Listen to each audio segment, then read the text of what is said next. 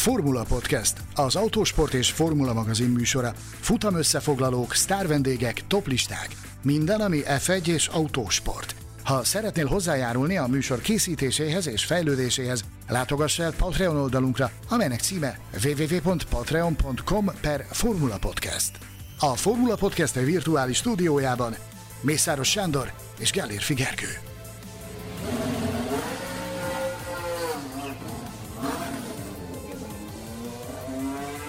Alberto Ascari, Jim Clark, Graham Hill, Emerson Fittipaldi, Mika Häkkinen, Fernando Alonso és Max Verstappen. A Formula 1 kétszeres világbajnokainak névsorát hallhattátok, hiszen a ma reggel, ö, hát kisé hosszúra nyúlt és kisé kurtán furcsán alakuló japán nagydíjon Max Verstappen, mint végül kiderült, bebiztosította karrierje második világbajnoki címét, Bőven lesz miről beszélnünk tehát a Formula Podcast Japán nagydíjat értékelő adásában. Engem Gellérfi Gergőnek hívnak, a virtuális stúdió túloldalán pedig a Suzuki-tól nagyjából 13 ezer kilométerre található Budapestről jelentkezik Mészáros Sándor. Szia Sanyi!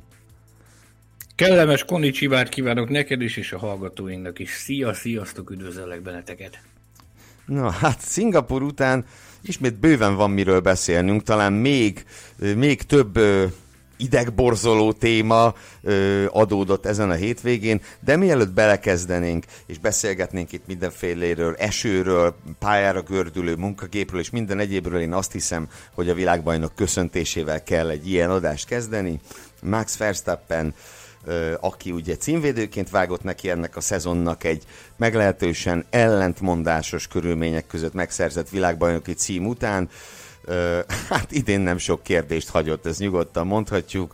Ugye a 22 futamos szezon 18. állomásán avatták világbajnokká úgy, hogy ennek a 18 versenynek a kétharmadát szám szerint 12-t behúzott, Úgyhogy ha voltak is, és sajnos voltak, nagyon sok ilyen véleményt lehetett látni az elmúlt tíz hónapban, akik verstappen nem is tudom, egyfajta kamu világbajnoknak nevezték, nyilván ez is teljesen méltatlan volt, hát ők is csattanós választ kaptak idén Verstappentől.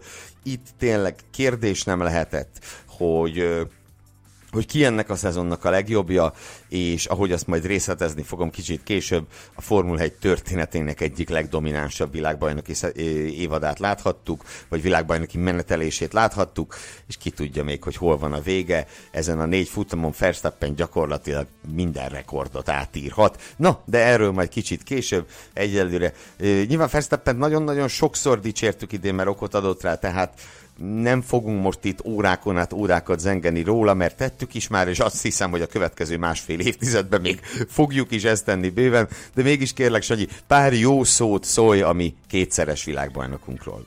Igazság szerint annyit méltattuk őt idén, mindenféle szuperlatívuszokkal, hogy én lassan kifogyok már a, a jelzőkből, hogy mit is tudnék még ráogatni erre a fantasztikus holland versenyzőre. Nem csak én szenvedek ezzel egyébként, Christian Horner, aki kifogyhatatlan a, az ő fegyvertára, amikor a saját versenyzőit kell méltatni. Azt hallottam most a verseny után, visszahallgattam azt a kerekasztal beszélgetést, amit, amit folytatott a helyszínen a kollégákkal, hogy ő is, ő is nehezen találta már azokat a jelzőket, amiket, amiket rá lehet aggatni még Max Verstappenre. Egy dolog biztos, a, az én értelmezésemben, hogy vele kapcsolatban is érvényesült az a faktor, hogy miután behúzta az első világbajnoki címét, azzal együtt tényleg egy magasabb polcra került. Én, én úgy gondolom, hogy tavaly is egy, egy extrém jó Max Verstappen láthattunk, a, az idei kiadása, az idei verziója Max Verstappennek pedig még egy annál is sokkal jobb Max Verstappen volt, tehát egész egyszerűen rendíthetetlen volt, nyilvánvalóan történtek az ő környékén is olyan dolgok, amik, hát hogy mondjam, megnehezítették a dolgát. Most ugye a világ legtermészetesebb dolga, hogyan az édesapja fogalmazott, nagyságrendileg egy két órával ezelőtt egy, egy televíziós interjúban, hogy tudták, hogy azért volt más az a világbajnokság, mert tudták, hogy meg fogja nyerni, csak azt nem tudták, hogy hol. Mi is így voltunk ezzel, hogy biztosak voltunk benne, hogy, hogy meg fogja nyerni, csak azt nem tudtuk, hogy hol. De, de ugyanez azért mondjuk így Bahrein és Szaudarábia és Melbourne környékén azért még messze nem nem tűnt ennyire, ennyire abszolút biztosnak, hogy 2022-ben is ő lesz a világbajnok, úgyhogy Az idei szezonjának a, az egyik legkomolyabb érdeme szerintem az, hogy, hogy egyáltalán nem csúszott szét a kezdeti nehézségek után, hanem, hanem sokkal inkább érvényesíteni tudta, rá tudta erőltetni a saját akaratát a csapatára. A csapat elkezdett dolgozni, a csapat elkezdett fejleszteni, és a csapat elkezdte az ő ízlésére szabni ezt az autót, amiből aztán, mint látszott, a, a, a jól elvégzett munkának meg lett az eredménye, mert másodszor is világbajnok lett, úgyhogy nem tudom, egy, egy korszakos géniuszról beszélünk, és ugye Louis Hamilton sikerei kapcsán is sokszor elmondtuk, hogy persze akkor nagyon unalmas volt, de majd idővel, amikor sok-sok év múlva visszatekintünk, azt fogjuk mondani, hogy fú, de jó, hogy láttunk egy ilyen nagy világbajnokot. Most ugyanezt kell, hogy mondjuk Verstappenről is, tehát én azt gondolom, hogy neki hosszú időre biztosította a jövője a Forma 1 és azt is szerintem bátran kijelenthetjük, hogy azért az élvonalban fog harcolni mindig világbajnoki címekkel a tarsójában, vagy azokért küzdve, úgyhogy én azt gondolom, hogy egy, egy újabb érának a, a második évét láthattuk, aztán jöjjön, aminek jönnie kell. Ahogy mondod, jöjjön, aminek jönnie kell. Ugye Verstappenről talán még annyit, hogy itt a, ugye említetted itt a szezon elejét, hogy ott mennyire nehéznek tűnt a helyzet, amikor Lökler háromból kettőt nyert, neki meg volt háromból két önhibáján kívüli kiesése. Nagyon nagy érdem az, hogy nem tört meg, ahogy mondod, és szerintem az is, ami utána történt, hogy mindig azt hozta, amit kellett. Amikor pályán kellett legyőzni Löklert, mondjuk Miami-t vehetjük itt, például Kokáért, akkor megtette. Amikor lepattanózni kellett, akkor azt csinálta meg, mert ugye ott volt tényleg, ott volt mondjuk Spanyolország, ahol ő mondhatni Lökler lepattanóját gyűjtötte be, vagy Franciaország, ahol hibába hajszolta Löklert, és így tovább. És és amikor meg kellett elégedni egy bizonyos helyezéssel, az is ment neki. Mondjuk Monakót vehetjük itt. Hogy Monakóban nem volt esélye a győzelemre, a csapattárs, ugye Perez aratta le a babérokat, és akkor akkor jó volt az neki ott a, jó volt neki az a dobogós hely is. Nem hibáz, tehát nyilván követette hibát, egy-kettőt, de ez egy ekkora fölénynél meg azt kell mondjam, hogy belefér. Meg valahol, ugye most gondolhatunk itt a Hungaroring megpördülésre, és bár tök mindegy volt, mert ugye megnyerte azt a nagy díjat is.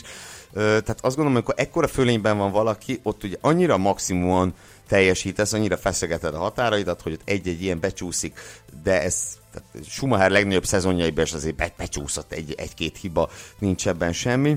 És én azt gondolom, ha itt visszatekintünk a szezonra, nyilván majd fogunk még ilyet tenni, amikor majd tényleg véget ért, de hogy talán a végső fordulópont az Franciaország volt. Tehát ahogy ott, ott ugye a Porikáron ő tényleg hibába kergette Löklert, és 25 pontot húzott be Lökler nullája ellen, ott, ott volt nagyjából vége ennek a sztorinak, így visszatekintve. A kegyelem döfés meg a Hungaroring volt, azt kell mondjam. Tehát ott a megpördés meg minden után egy sima győzelem, arra már nincs válasz. Nagyon jó, hogy rámutattál a, a francia nagy díjra. Most a versenyt követő sajtótájékoztató után, ez mindig úgy van, ez egy kis, nem tudom, kulissza, a, a hallgatóknak, hogy amikor világbajnok avatás van, akkor azon a versenyen a, a top három sajtótájékoztatója után mindig van egy külön világbajnoki sajtótájékoztató. És ezen a világbajnoki sajtótájékoztatón elhangzott az a kérdés is, hogy mikor volt az, a szezonnak melyik pontja volt az, amikor, amikor tényleg érdemben kezdte elhinni, hogy, hogy a 2022-es világbajnoki címet be lehet húzni, és ő pontosan erre mutatott rá, hogy a porrikári verseny volt az, amikor, amikor tényleg átfutott az agyán, hogy, hogy, hogy ez elérhető közelségben van a, a címvédés, és ezt, ezt meg lehet csinálni, és azért látjuk, hogy mi következett utána. Igen, mert ugye odáig, ugye Lökler tényleg odáig nagyon pekhes volt. Ott volt Spanyolország, ott volt Azerbajdzsán, ott volt Monakóban ugye az a ö, taktikai melléfogás, tehát addig úgy tűnt, hogy ők fejfej mellett vannak, vagy talán Lökler még egy pici előrébb is van, már mint a teljesítményben, meg a tempóban.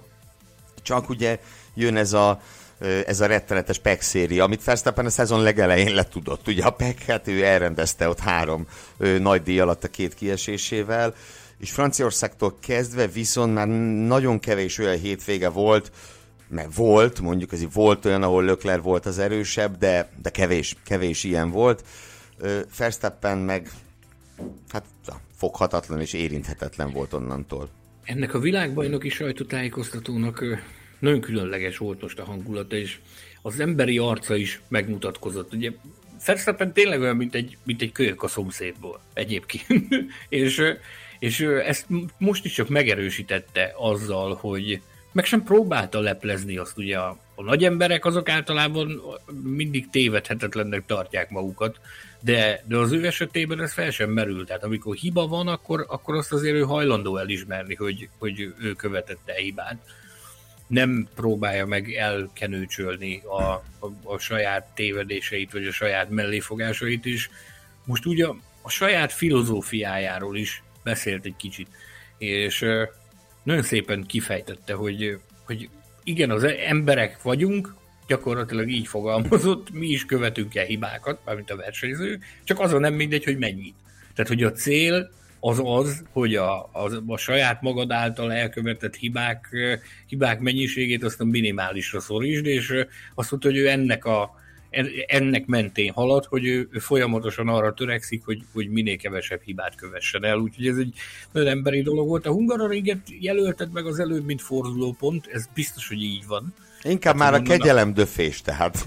Igen, igen, igen, igen. Tehát, hogy a kegyelemdöfés, az első kegyelemdöfés, én így fogalmaznék, az a Hungaroring volt, amikor a mezőny közepéből indulva tudott nyerni, ő maga viszont azt mondta, hogy a, a, az idei szezonjának, az eddigi abszolút totális fénypontjának ő párt tartja, hogy gyakorlatilag a mezőny végéről átgázolt a, a mezőnyen, és úgy aratott fényes győzelmet. Az is tényleg egy, egy szédítő siker volt. Tehát akkor is beszéltünk itt erről, itt a, arról a győzelemről itt a műsorban, hogy, hogy gyakorlatilag az volt az a pont, amikor az már nem, nem is a kegyelemdöfés volt, tehát az volt az, amikor porigalázta az ellenfelet.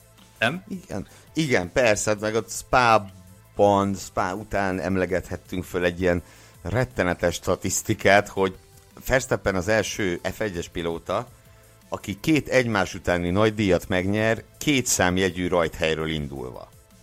Mert ugye itt Hungaroring Spa, ez így történt. És hogy ez, ez, is, ez is egy egészen példátlan dolog. Szinte egy nyertő polból is, középről is, hátulról is, mindenhonnan és ugye most, hogyha rákanyarodunk Suzuki-ra, akkor ezúttal egy ilyen, hát mondhatni megnyerte egy sprintet, nem sprintnek szánták ezt a, ezt a versenyt, de hát ennyi, ennyi marad belőle az esőszünet után. Mielőtt az időrend díj hogy is mondanám, elkezdenénk időrendbe végighaladni a hétvég eseményein, itt még a világbajnok avatás kapcsán beszéljünk az F1 történetének talán legfurcsább világbajnok hirdetéséről. Johnny Herbert élő adásban egyszer csak közölte Max verstappen hogy ha-ho, világbajnok vagy. Ugye itt Lökler büntetésének mintegy köszönhetően. De nagyon sokan voltunk, magamat is beleértve, különböző tévétársaságok riporterei, mert magyar, angol, német nyelven épp úgy elhangzott az a kérdés, hogy de miért? Miért avatják világbajnokká Verstappent?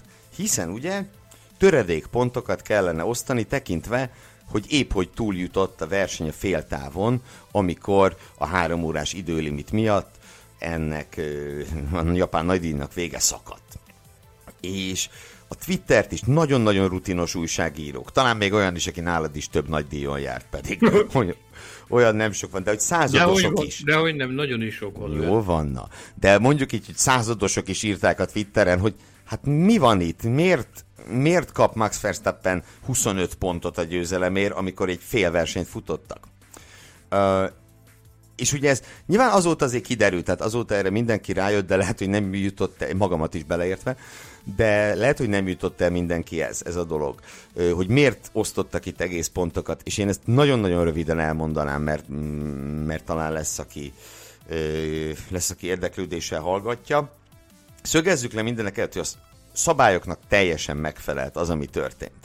Az egy más kérdés, hogy ezek a szabályok így jól vannak-e, ahogy vannak, de azok a Mondjuk így, az illetékesek, akik a 25 pontot kiosztották a mai győzlemre Verstappennek, ők az FIA F1-re vonatkozó sportszabályzata szerint jártak el.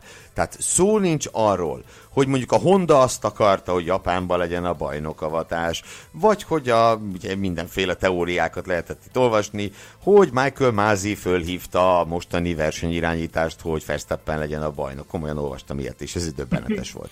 Én, nekem a kedvencem az az volt, hogy azért volt már előkészítve ott az a az a hatalmas nagy fotel, vagy trón, vagy a trón. a trónus, mert hogy ez már le volt focizva előre, hogy ezt itt meg kell nyerni, ezt úgy zárójelben megjegyzem, én magam nem jártam, ott, nem jártam Szingapurban idén, de tudomásom szerint, mivel hogy ott is benne volt a levegőben az, hogy megnyerheti a világbajnokságot Verstappen, ott is be volt rendezve egy ilyen helyiség, ahol ezek a képek elkészülhettek volna. Bocsánat, én ezt úgy olvastam, hogy nem akarták ezt a trónust átvinni Austinba, mert hát az messze van, meg izé. Na jó, komolyodjunk, tehát mi történt itt? Az történt itt, hogy a, pontosan a tavalyi Spy hétvége miatt, ugye tarthat, két órán át attól tarthattunk, hogy ugyanolyan véget fog érni ez a nagy díj is. Pontosan a Spy hétvége miatt, ahol ugye két darab safety car mögött megtett körre, pontokat osztottak, idénre megreformálták hogy azt a, azt a passzusát a szabálykönyvnek, ami arra vonatkozik, hogy a nem teljes versenytával futott versenyeknek az értékelése, a pontszám béli értékelése hogyan történjék. És ide nem csak az került bele, nagyon helyesen, hogy a versenyre semennyi pontot nem lehet osztani, hogyha a verseny győztese nem teljesít két egymás utáni kört versenytempóban, tehát két egymás utáni kört safety car VSC megszakítás nélkül, hanem ö, a megtett körök szerint mint egy differenciáltak is. Most nem mondom el az összes pontot, mert meg lehet találni, meg leírtuk már ezerszer, de hogy más pontmennyiség jár két körtől a verseny egynegyedéig, aztán más pontmennyiség a verseny egynegyedétől a feléig, tehát 25-50 százalék, megint más pontmennyiség 50-től 75 százalékig, és teljes pontok, ha a verseny háromnegyedét lefutották. És amit ezrek, vagy talán milliók, tízmilliók nem tudtak, magunkat is beleértve, és nagyon sok ö, a szakmában dolgozó rutinos szakembert is beleértve, az az, hogy ebben a bizonyos 6.5-ös pontban az F1 sportszabályzatában az szerepel magyar fordításban, ha a versenyt félbeszakítják az 57-es paragrafus értelmében, azaz piros zászlóval, és már nem lehet folytatni a versenyt, akkor a pontokat az egyes helyezésekért a következő kritériumok szerint kell kiosztani, stb. stb. stb. Magyarán ez az egész, a töredékpontok akkor vannak, hogyha piros zászlóval ér véget egy Formula 1-es nagydíj. A szabály szövegezése értelmében, ha a verseny kockás zászlóval ér véget, akkor kiosztják a teljes pontszámot, amennyiben a kettő kört megtették versenytempóban a kockás zászló, azaz a, ebben az esetben három órás időkeret letelése előtt. Tehát, ami történt, az tökéletesen megfelelt a szabályoknak. Az egy más kérdés, hogy ez a szabály jó-e vagy nem. Én nagyon röviden megmondom, nem. Miért lenne ez jó? Ugye ez szerint valóban adott esetben kettő körre két versenykörre már a teljes pontokat ki lehet osztani. Értelme a világon nincsen semmi, és beszélgettünk erről többekkel a verseny után, amikor már ugye rájöttünk, hogy mi történt, és Verstappen mérül bele a trónusba, hogy én azt se tartom kizártnak, hogy aki megszövegezte a szabályt, az nem erre gondolt. hogy érted? Mert azt nem, azt nem tudom elképzelni, hogy ez bárki úgy gondolta, hogy kettő darab versenykörre, esetünkben nyilván egy fél verseny volt, de hát a szabály szerint kettő darab versenykörre is már ki lehet osztani a teljes pontokat. Én nem gondolom, hogy ez bárki így szerette volna. Viszont meg van szövegezve a szabály, azt nem lehet felülírni. Nincs az a hatalom ott Suzuka-ban, vagy az FIA irányító központjába, aki hirtelen ezt fölülírja, és azt mondja, hogy ja gyerekeket, ez csak egy félverseny volt, akkor ne így legyenek a pontok. Hát képzeljük el azt a forradalmat, ami kitörne, hogyha egy nagy díjon nem az FIA a Motorsport Világtanács által ratifikált szabálykönyve szerint osztanák ki a pontokat. Abba gondolj De hogy a, ettől abba... függetlenül, utolsó mondat, ettől függetlenül szerintem ez rohadtul nem jó így, ahogy van a szabály, de ha ez a szabály, akkor azt szerint kell pontokat osztani, pont. Abba gondolj bele, hogy abban mekkora balhé lett volna, hogy ha, ha mondjuk éppen nem bányásszák elő exakt módon pontosan ezt a, a szabály, szabály értelmezést, hanem kiosztják a félpontokat, ahogy az ahogy arra az egész világ számított, aztán mondjuk holnap reggel rájöttek volna, hogy ja, rosszul csináltuk. Úgy, mint ahogy annak idején, annak idején uh, volt az a bizonyos uh, brazil nagydíj. Ez jutott eszembe. amikor volt az a bizonyos brazil nagydíj, amikor rosszul hirdettek eredményt. Melyik volt az 2003, ugye? Az 2003. 2003, és Fizikell a következő pénteken Imolában Kibi Räikkönentől átvette a serleget. Egy bohózat, egy, egy bohózat lett volna abból. Tehát most tulajdonképpen az történt, hogy a sokszor, sokféle formában bírált FIA illetékesek jól alkalmazták a szabályt, csak egy olyan szabályt sikerült alkalmazni, ami, ahogyan az tökéletesen rámutattál, ez a szabály ebben a formában biztosan vállalhatatlan, és nem jó. Tehát ezzel valamit kell kezdeni, ugye a, ennek a, ennek ecseted és ennek a szabálynak a hátterét. Tehát, hogy ez most lett módosítva az előző télen. Még pedig van. Februárban került be az FS Sport szabályzatába, tehát nem ma írták át, ez is nagyon fontos, Verstappen kedvéért, ez februárban került be a sportszabályzatba, Ö, akkor, akkor csak annyiban kritizálták, tehát a sajtó azért megkritizálta, hogy kicsit olyan hülyén vannak a pontok, hogyha negyed verseny van, akkor csak az első öt kap pontot, az főleg nem értem én se a félversenyre, az első kilenc, az már még nem tíz, még kilenc. Na mindegy. Tehát, hogy kicsit olyan összevisszaságban vannak a pontok, de hát legyen, most nem fáj ez nekünk annyira. Ö, és ugye ez tényleg a tavalyi spály bohózat után, ö, után, ö, után jött. Egyébként ugye az egész értetlenkedés részemről is, és nagyon sokak részéről már a verseny közben kezdődött, amikor ugye mutatták, hogy élőben hogy áll a bajnokság, és mindig 25 ponttal számoltak, hogy, hogy Verstappen 25 pontot kap. Én meg nézem, hogy hát 10 perc van hátra, mentek 18 kört, vagy 20-at. Hát hogy a fenébe fog Verstappen 25 pontot kapni? Tehát a kiírás jó volt, tehát hogy mondjam, azért láttunk már rossz kiírásokat az F1 történetében, tehát az ember még feltételezhette, hogy itt valami hülyeséget írnak. Hát nem, ahogy mondtad, meg ezúttal a sokat bírált FIA vezetés, a többi tette a dolgát, egy Hát nyilván nem lehet objektíven kijelenteni, hogy ez a szabály nem jó, hát szerintem nem jó. És azt hiszem, hogy sokan vagyunk ezzel is így. Nevet nem mondanék, maradjunk annyiban csapatfőnökről van szó, akitől azt hallottam a verseny utáni forgatagban, hogy ugye amikor, amikor lement a tavalyi Spy bohózat, akkor utána nagyszabású egyeztetések vették kezdetüket arra, hogy mit kellene kezdeni az ilyen helyzetekkel. Ugye ma megláthattuk azt, hogy gyakorlatilag érdemi dolog nem nagyon történt, mert megint nagyon hosszú ideig kellett nézni azt, ahogy csapattagok kártyáznak, éppen meg integetnek a közösségnek, semmit sem lehetett kezdeni ezzel a, tehát nem változott érdemben az időjárás, ha akarja, akkor felül tud írni gyakorlatilag az égvilágon mindent. Majd ezzel kapcsolatban is szeretnék mondani egy érdekességet.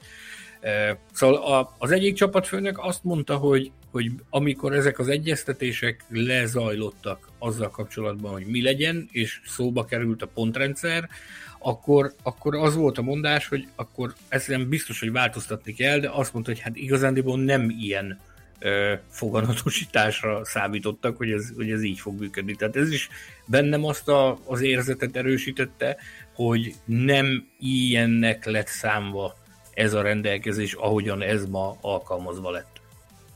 Igen, és azért a, és akkor ehhez talán az utolsó gondolat, hogy mm, sajnáltam én Verstappent kicsit.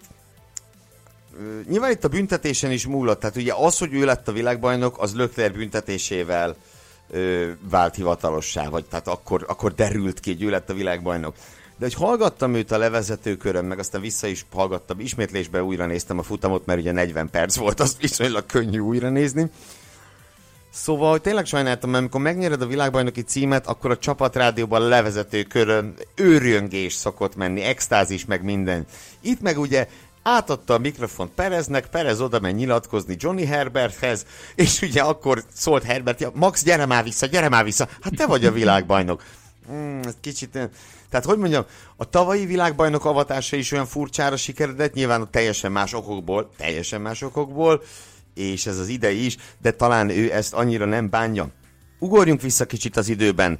Magyar idő szerint szombat hajnalra, hiszen a hétvége első igazán izgalmas eseményen nem alábecsülve persze a szabad edzéseket, különösen az egyik élén Fernando Alonso végzett. Na de komolyodjunk. Szóval a szombat hajnali bejelentés hullám volt az első igazán érdekes esemény a hétvégén, gyakorlatilag ugyanabban a percben, ugye?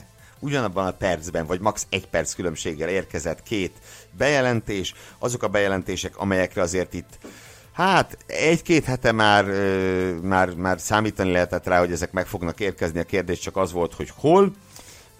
Jelesül ugye, hogy az imént említett Fernando Alonso utóda Pierre Gasly lesz, és hála az égnek lesz ugye a hétvége alákulása fényében azért ezt így, így alá kell húznunk. És az ő utóda pedig az Alfa Taurinál Nick de Vries, akit ugye nem kizárólag a monzai szuperbeugrása miatt húztak be az F1-be, de az biztos, hogy nem rontott az ő tárgyalási helyzetén az, amit Monzában láttunk tőlük. Nagyon-nagyon sokat beszéltünk róluk ugye az elmúlt hetekben pusmorgás rovatban is, meg különadás is volt a pilóta keringőről. Én személy szerint nagyon örülök ennek, mind a két bejelentésnek. Szerintem, ha van olyan, hogy win-win, akkor ez az a helyzet. Ezzel szerintem mindenki jól járt. Az Alpin jól járt, mert összerakták a francia nemzeti csapatot, ugye hetek óta arról beszéltünk, hogyha ezt a presztízs, veszteséget, amit elszenvedtek augusztus elején, valahogy kompenzálni akarják, akkor így lehet kompenzálni Pierre Gaslyval. Gasly ugye elvágyott az Alfa, a Red Bull családból, ő is mindenképpen jól járt, ha már a McLaren nem jött össze, akkor összejött az Alpin. A, az Alfa Tauri is jól járt, mert nem akarsz egy olyan pilótát versenyeztetni, aki nem akar nálad versenyezni. Az, az nem jó, az sose jó. És Nick de Vries meg hát hála az égnek végre bekerült az F1-be.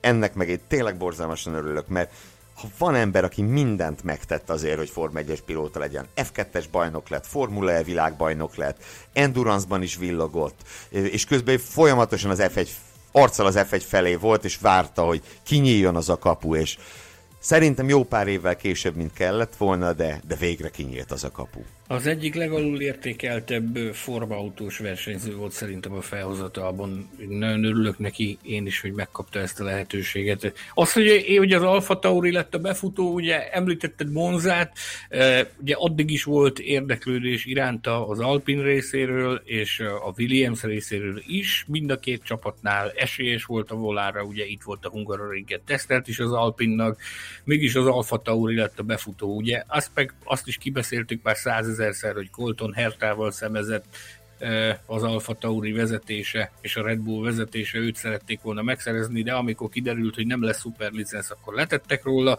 és ekkor jött az a tökéletesen időzített monzai beugrás azzal a teljesítménnyel, az irányította rá Helmut Márkó figyelmét Nick de Vriesre, és mint az a hétvége folyamán kiderült, tulajdonképpen ez úgy működött, hogy a versenyt követő napon együtt vacsorázott, vagy talán már, talán még a versenynapon együtt vacsorázott Dick de Vries és Max Verstappen, és Verstappen bátorította, hogy, hogy a, a helyetben én fölhívnám Helmut Márkót, aztán elmagyaráznám neki, hogy állást szeretnék a Forma és ez, ezt megtette Nick de Vries, ugye a többi az pedig már történelem. Tudunk a, a Gráci látogatásról, ahol beszélgettek, aztán onnantól fogva az egész az már tulajdonképpen ilyen tekintetben sinem volt. Miután Pierre Gasly kapcsán meg tudott állapodni egymással az Alpin és a, a, a Red Bull, most már ott is, ott is a nemzetközi sajtó is cikkezik arról, vagy cikkezett arról a hétvégén, amit mi már hetekkel ezelőtt emlegettünk itt, hogy egy nagyon nagy összeget várt a Red Bull, aminek végül a harmada lett a tranzakciós díja, amiért elengedték Pierre Gasly-t. Ugye az... Bocs, szabadbágok, de kicsit túlzó, túlzó volt az az összeg. Ugye itt 30 millióról lehetett hallani. Igen. Az igen. Egy Na, az úgy soknak tűnt. Egy, egy versenyző átszerződtetésért. Tehát ez nem a, ez tudod, nem a foci, tudod, ahol ugye az apró pénz lenne. Tudod, miért jó nagy zsetont kérni, mert akkor van miből engedni. Nyilván, nyilván ez volt a terv. Abból van, akkor van miből engedni, és ugye ez egy, az egy döntő faktor volt, hogy, hogy a, az Alfa Tauri és a Red Bull validálta azt az opciót, Gázli szerződésében. Tehát egyoldalúan ők azt mondták, hogy akkor igényt tartunk a szolgálataidra 2023-ban is, viszont azt tökéletesen jól tudták, hogyha ha ez így marad, és, és kifut az az egyéves szerződés, akkor onnantól fogva Gázli szabad ügynök lesz, és oda igazol, ahova akar, mert biztosan nem lesz a, a következő szerződésében nem lesz opció, és oda megy, ahova, ahova szeretne. Tehát jobban, jobbnak látták, hogyha egy kis pénzt is csinálnak a, az ő elengedéséből, ez így, ez így bekövetkezett. Nagyon sok kérdést kaptunk, mondd, mit szeretnél? Hát csak az két dolgot. Az egyik, hogy ha már a focit említettem az imént, ugye ez olyan, mint amikor a egy év majdnem lejáró szerződéssel rendelkező játékosokat eladják. Igen. Mert ugye következő évben elmegy ingyen, nem jó az senkinek, már főleg a csapatnak. A másik meg, ugye, hogy ahhoz, hogy ez az egész megtörténhessen, amiről beszélsz, Gázli kivásárlása, ahhoz kellett Nick de Vries. Ö, ugye annyira emlékszem, amikor azt hiszem a Monza vagy a monzai futamértékelőt, vagy a monza utáni adást vettük fel, már nem emlékszem. És abban hangzott el az, hogy van az a bizonyos Mr. X. Ugye Helmut Márkó azt mondta, hogy Colton Herta nem jött össze, de van még egy ember, aki ha összejön, akkor hajlandó elengedni Gázlit, és ugye a, befejeztük a felvételt, és mondjuk 5 percre rá derült ki, hogy Nick de Vriesről van szó.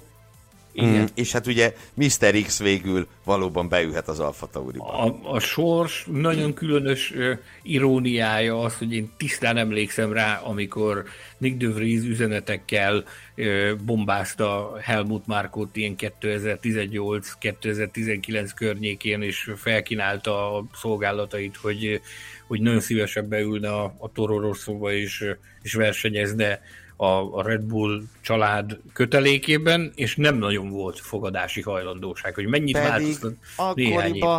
Én nem akarom egyiket se bántani, de Daniel Kviat meg Brandon Hartley, aki egy csodálatos endurance versenyző, de hát a Form 1 amit művelt, az kritikán aluli volt, szóval ők mentek a Toro Rosszónál. Ezért voltunk totálisan értetlenek a sztori kapcsán, hogy, hogy miért nem veszik őt figyelembe, de nem vették figyelembe, ezért hát hogy hogy fogalmazzunk, tehát a Form beszélünk, akkor onnan nézve akármilyen irányba mozdulsz, az, az azt jelenti, hogy koldusbotra jutottál, tehát ezért kellett, neki, ezért kellett neki más irányba keresni a boldogulást, de nagyon jó sáfárkodott a lehetőségeivel, úgyhogy bent tudott maradni a körforgásban Nick de Vries. És ennek köszönheti azt, hogy most itt... Annyira ritka ez, és örömteli, hogy tehát hogy tényleg nagyon ritka ez, hogy valaki így ellép oldalirányba, mert úgy, hogy nem jut be az F1-be, és akkor elmegy Formula E, Endurance, stb., és utána mégis bekerül. Tehát rendszerint az ilyen sztorik, mint amilyen a Defrizé volt, azok a végállomást jelentik az F1-es karrier számára. Nagyon ritka ez. Nyilván volt ilyen, ö, most kit mondjak, Esteban Okon például ugye így volt, hogy DTM-ezni elment, és onnan sikerült aztán bekeveredni a, a, a Manorhoz, de hogy nem ez a jellemző. És még egy dolog, ö, ugye összeköti Okont és Defrizt, hogy mindkettejüknek egy bizonyos Toto Wolf, meg az ő, ő, ő népi zenekara terelgette az útját. Belenéznék én nagyon-nagyon szívesen Nick de Vries szerződésébe, hogy hogy is van ez. Mert ugye valóban hát ő a Mercedes kötelékébe tartozott, nem tudom, péntek estig, amíg a, be nem jelentették ezt az Alfa Tauri szerződést, hogy milyen szálak maradtak vajon Wolfhoz, a Mercedeshez, stb. Ami ismer, tehát ugye főleg a Mercedes és Red Bull közötti nem, nem épp felhőtlen viszony miatt lennék én baromira kíváncsi erre. Majd egyszer biztos megtudjuk. Én nem szeretnék illúzió romboló lenni, meg semmi, de én nagyon sokat beszélgettem Devrizzel erről, hogy, hogy milyen neki a, a viszonya, a szerződéses viszonya Wolfa. És mindannyiszor azt a választ kaptam, és erről meg is győződtünk itt a piló, pilóta piaci alkudozások kapcsán, a mozgásokból, meg, meg másokkal beszélgetve, máshodon is ez jött vissza, hogy valóban úgy van, ahogyan állította, hogy neki nincs menedzsment szerződése Wolfal, meg senki mással sem. Tehát ő saját magát menedzseli tokkal vonóban nagyon sokáig, a szakmában azzal vádolták őt, vagy, vagy azzal próbálták bemószerolni, hogy azért nincs még Form 1 szerződése, mert nem hajlandó leszerződni egy profi menedzserrel. Hogyha ha valakihez, valakivel összebútorozott volna, akkor már talán lett volna szerződése, de azt mondta, hogy ő igazándiból szereti a saját kezébe tartani a dolgokat. Egy nagyon határozott karakán fiatal srácról beszélünk egyébként, tehát ő, ő, ő, ő együttműködött Wolfal, de az én érzésem az elmúlt években is az volt, ami most, hogy, hogy egyrészt a főnöke volt Wolf, másrészt a közös tevékenységeken túl én szerintem legfeljebb mentorként vállalt szerepet. Tehát azt, azzal azt nem mondanám, hogy a háttérben van bármiféle ilyen menedzsment szerződés, de ugye ez az a sport, ahol soha nem mondta soha. Ezért mondtam, hogy szeretnék én azokba a papírokba betekintést nyerni. Nyilván nem fogok. De hogy, hogy pontosan milyen természetű ez a viszony, akár Wolfal, akár a mercedes mert valami van, tehát hogy, vagy volt legalábbis. No mindegy. És akkor kicsit az Alpinról is ejtsünk szót, ahol ugye összeállt a francia nemzeti páros, Esteban Ocon és Pierre Gasly. Két kép is fölbukkant a Formula Podcast Facebook csoportban az elmúlt 24 órában, hogy azt mindkettőt én posztoltam. Na mindegy.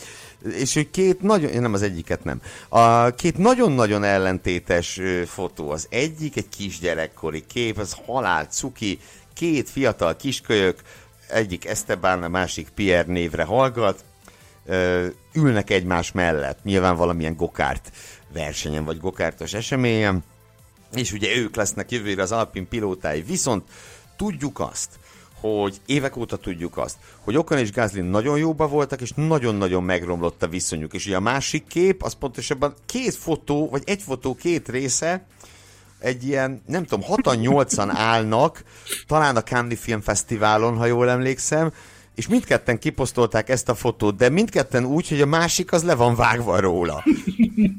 Ugyanazról a képről, csak ugye nem egymás mellett álltak, ami nem a fene nagy barátságról tanúskodik.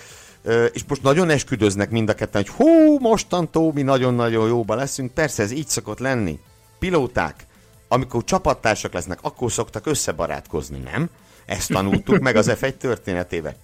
Na de, itt arra kérdeznék rá, hogy tudsz-e arról bármit? Egyrészt, tudsz-e arról bármit, hogy tényleg vajon ők elásták a csatabárdot, vagy ez csak egy PR stunt? A másik pedig, hogy, hogy idézzük már föl, hogy honnan indult ez az egész? Mikor vesztek ők össze? Mert, mert ez nem egy új keletű történet. De őszinte leszek veled, nem tudod, mikor vesztek össze? Napra pontosan nem tudom megmondani, de abban a szerencsés helyzetben vagyok, hogy mind a, mind a kettőtől volt már alkalmam hallani ennek a sztorinak a, a hátterét, és, és őket közelről ismerő háttér emberektől is volt alkalmam hallani ennek a, ennek a sztorinak a hátterét. Szóval a napra pontosan nem tudom megmondani, hogy mikor történt, de ez az egész ez úgy működött, ez a két srác, ezek Normandiából származnak. Tehát mintha ha te Csongrád Csanád megyéből, nem tudom, a, a tőled 20 kilométerre élő egyik cimboráddal egyszerre kezdenétek el az autósporttal barátkozni. Egészen pontosan innen indul a probléma, hogy a, az okon gokartozott, és elkezdett jó eredményeket produkálni. És a két család az összejárt, nagyon jóban voltak egymással. És amikor egy ilyen gokartozáson voltak jelen az Okon és a Gázli család, akkor az Okon család rábírta idősebb Gázlit, hogy hát ültessék már be egy ilyen gokartba a kis Piert is, hogy hagy csapjon már ő is egy pár menetet. Aztán kiderült, hogy nem is egészen kutyaütő. És akkor elkezdtek beszélgetni erről, de akkor ezt neki erőltetni kéne, meg csinálni kellene, mert a, a két családnak, hogyha összefognak, akkor nyilván egyesítve az erő, akkor úgy könnyebb boldogulni. Ezt el is kezdték csinálni, e, a közös versenyzést úgy, hogy jó darabig a Gázli család az Okon családtól szerzett be eszközöket, alkatrészeket a, a PR versenyzéséhez. Aztán ez odáig fajult, hogy egy, egy sorsfordító versenyen, azon a szinten, ahol gokartoztak, ott a Gázli egyszer csak fut és bucira verte Okont. És ezen, ezen, ezen összebalhézott előbb a két gyerek, aztán a két gyereknek a rivalizálása után összebalhézott egymással a két család, és ez a, ez a rivalizálás, ez, ez végig kísérte gyakorlatilag a pályafutásukat. Ennek az egyik csúcspontja egyébként a 2018-as francia nagydíjnak a, az első köre volt, amikor amikor ők összekoccantak egymással, akkor olyan szintű volt a felháborodás, hogy akkor három versenyző volt az F1-ben.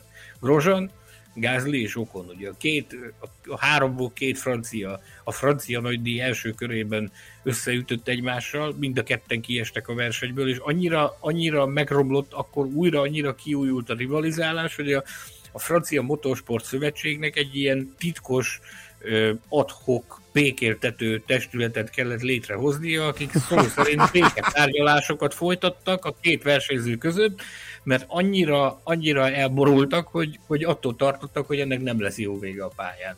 Úgyhogy ott egy, egy rövid idő alatt kellett nagyon hatékonyan békét csinálni a két versenyző között. Egy ismert és legendás francia versenyző vállalta magára azt, hogy hogy, hogy ő a közvetítő szerepet Többszörös ellátja. világbajnok? Nem. Nem? Ez benne a poén. Egy másik. Nem, nem többszörös, igen. Ő vállalta, rá, tarhálta rá a, ezt a hát nem túl kellemes szerepet a Francia Motorsport Szövetség vezetése, hogy legyen olyan kedves, és ezt zongorázza le, mert hogy nem szeretnék, hogyha a következő versenyen ennek újra ez történne, hogy a két ember kiüti egymást, aztán akkor ott sikerült ezt rövidre zárni, de utána sem szívlelték egymást túlságosan. Viszont, mint tudjuk, ebben az esetben még csak nem is lehet azt mondani, hogy van az a pénz. Mert itt, itt nem is feltétlenül a pénzről, egyáltalán nem a pénzről van szó, hanem a becsvágyról, meg, meg a, a patriotizmusról. Azért mind a ketten patrióták. Okon is patrióta, ugye neki spanyol gyökerei vannak, Gázlinak pedig olasz kötődései vannak a, a régmúltból. De mind a ketten patrióták, patrióta kalkakasos franciák, és hát ugye ez azért, valljuk be őszintén, azért ilyen ritkán adatik meg, hogy, hogy egy azonos nemzetiségű versenyző páros ül egy adott nemzetiség által konstruált Forma 1 versenyautóban. Én nem is tudom, te biztos jobban tudod, mint én, hogy mikor volt utoljára ilyen. Hát figyelj, volt... most együtt eszembe a... Lehet, hogy azóta volt, ami... Jó, hát, hogy Super Aguri, Sato és ide, valamint Sato és Yamamoto. Igen. Jó, de most. mondok egy másikat is azért. Régebben, szintén franciák, a Ligier-nél volt egy Olivier Panis, Erik Bernard páros 94, vagy talán azt hiszem 94-ben. Uh-huh. Lehet, hogy volt azóta is, de ritka. Az biztos, hogy nagyon-nagyon ritka. Ritka, így van. Különösen két ilyen, ilyen sikeréhes pilóta esetében, mint amilyenek ők. Aztán eh, ott már Software ki is tért erre, hogy, hogy ők a, mind a ketten abszolút professzionális versenyzők. Egyébként szerintem ez a professzionalizmusnak az egyik fokmérője. Ugye nagyon sokan azt mondták, hogy ez biztos nem fog létrejönni ez a páros, mert ez a két ember annyira gyűlöli egymást, hogy ebből ez, ez, ők úgyse fognak összeállni. Valamelyikük nem fogja vállalni. Én mindig is azt mondtam itt a műsorban is, hogy szerintem a profizmusnak az egyik fokmérője az, hogy, hogy azt mondod, hogy vállalod a kihívást, félreteszed a, a különböző sérelmeket a régmúltból, és odamész, és megpróbálod saját magadat igazolni, meg saját magadat bizonyítani. Megmutatni, hogy én vagyok a jobb. Kész. Ez egy nagyon komoly motiv- Mi lehet ennél jobb motiváció egy, egy pilóta számára, mint az, hogy ugyanazzal az autóval, ugyanabban a közegben eh, rendezheted a, a, a tartozás. rendezheted azt a, azt a vitás ügyet, amir, amiről egyébként kölyökorotok óta e, gyepáljátok egymást, hogy akkor ki a jobb. Most itt a lehetőség, e, biztosan lesznek necces időszakok, nagyon sokan felhozták, hogy fú, a Netflixnek külön stábot kell delegálnia majd a, az Alpin az Alpin garázsába. Azt azért uh, én is megtenném a Netflix helyében. Ott már baj nem lehet. Ott már Safnauernek biztos lesznek újabb őszhajszálai, így is szinte már csak azok vannak neki, szegénynek, de, de, de valószínűleg, valószínűleg nem lesz könnyű élete neki. Ennek ellenére én amondó vagyok, hogyha valaki képes arra, hogy, hogy ezeket a feleket közös nevezőre hozza, vagy legalább kordában tartsa őket, én azt gondolom, hogy Safnauer képes erre. Voltak korábban a Force Indiánál is, hogyha mi felidézzük a Perez, Perez okon Mindenhol az okon, te. Azt is képes volt kordában tartani Software, én úgy gondolom, hogy képes lesz megoldani ezt a feladatot is, úgyhogy én a magam részéről már most egy totális izgalomban vagyok azzal kapcsolatban, hogy milyen lesz az Alpin 2023-as szezonja. Na tudod, ki volt még totális izgalomban? Lando Norris pár órával a bejelentéseket követően az időmérő edzésen. Ugye az időmérőről magáról annyit érdemes elmondani, de sokkal izgalmasabb dolgok voltak itt, mint az időmérő edzés. Nagyon szoros volt, ugye Max Verstappen tényleg óriási csatában. Leclerc nagyjából 70 centivel előzte meg, és, és Carlos Sainz is iszonyúan közel volt hozzájuk. Az időmérő legemlékezetesebb mozzanata a polpozíciós az Verstappenhez, illetve Norrishoz kötődik. Mert volt egy nagyon-nagyon riasztó jelenet. Ugye Verstappen a mögötte érkező Norris, mint egy előtt, ugye a 15-ös kanyarban rágyorsított, ugye egy repülőkörre vagy gyors körre készülve, az autó megbicsaklott, és Norrisnak le kellett menekülni a fűre.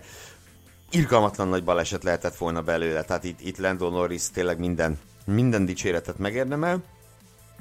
És ugye azért az, az incidens után Norris is hőzöngött egy sort, illetve hát nagyon sok rajongó is hát ne ezt a hőzöngöt szót használni, de hőzöngtek, nem tudom jobban mondani, ö, büntetés követelve Verstappennek. És ugye Verstappen végül, ugye nagyon sokan azt hozták föl, hogy Verstappen nem kapott büntetést. Na most ez ebben a formában nem igaz. Én is így fogalmaztam meg, de drága barátunk Móni Pisti, a két lábon járó szabálykönyv, és nagyon sok más tisztséget is föl tudnék sorolni. Szóval Móni Pisti azért kiigazított engem, hogy ez nem igaz, hogy Verstappen nem kapott büntetést, kapott egy megrovást. A megrovás pedig az nem egy dádá. Tehát annál azért több, mint hogy azt mondják neki, hogy ennyi, max, nem kellett volna. Ugye három megrovást összegyűjtesz, az egy tíz rajthelyes büntetés. Magyarul úgy is fogalmazhatunk, hogy Verstappen kapott három rajthelyet felfüggesztve, ha így közelítjük meg. De az tény, hogy Verstappen mint egy megúszta ezt egy megrovással. Miért történt ez? Ugye egyrészt itt, itt nem egy szándékos feltartásról volt szó, hanem egy, egy vezetői hibáról. Az, hogy ö, megcsúszott az autó alatta, és ezt ö, a stewardok előtt, ez szerepel a stewardok ö, közleményében, a döntésben, idézem, a négyes autó vezetője, azaz Lando Norris, azt állította, hogy ez egy szerencsétlen incidens volt, tehát, hogy itt már ő sem szándékos feltartásról, vagy, vagy mm, horribil dictu szándékos veszélyeztetésről beszélt, hanem egy szerencsétlen incidens volt. Viszont ugye Verstappen megkapta ezt a megrovást, ugyanis a szabálykönyv értelmében a versenyzőnek kötelessége kontroll alatt tartani az autóját. Hát igen. Ö, és miért megrovás lett? Miért nem három rajthely, vagy miért nem öt rajthely? Azért nem, mert hogy az indoklásban az szerepel, hogy a korábbi ilyen jellegű kihágásoknál megrovást alkalmazták büntetési tételként. És ugye ez egy több évvel ezelőtt megfogalmazott irányelv a sportfegyelők felé, illetve részéről, hogy, hogy próbálnak következetesek lenni. Ezt nyilván nem lehet, mert nincs két egyforma eset, de próbálják a hasonló esetet hasonló módon büntetni. Biztos, hogy tudnánk ez alól kivételeket találni, de hogy a törekvés az ez.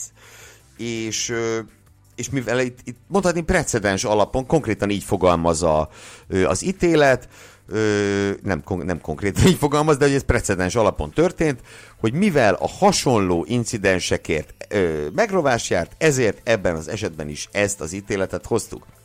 És itt a precedens alapú ítélkezésre még egy példát találtam, csak hogy lássuk, hogy nem egy duma, hanem tényleg ezt alkalmazzák. Nyilván kisebb jelentőségű dolog.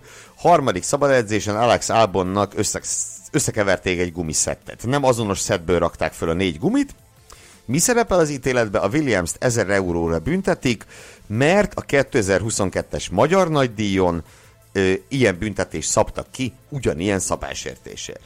Ö, tehát, hogy miért nem kapott Max Verstappen három vagy öt rajthelyet, az nem azért van, mert az FIA csalni akar, és Max Verstappennek akarta a Honda a japán világbajnok avatást, meg ugye a trón, mint tudjuk, hanem ez a, ezen bizonyos precedens alapú ítélkezés miatt.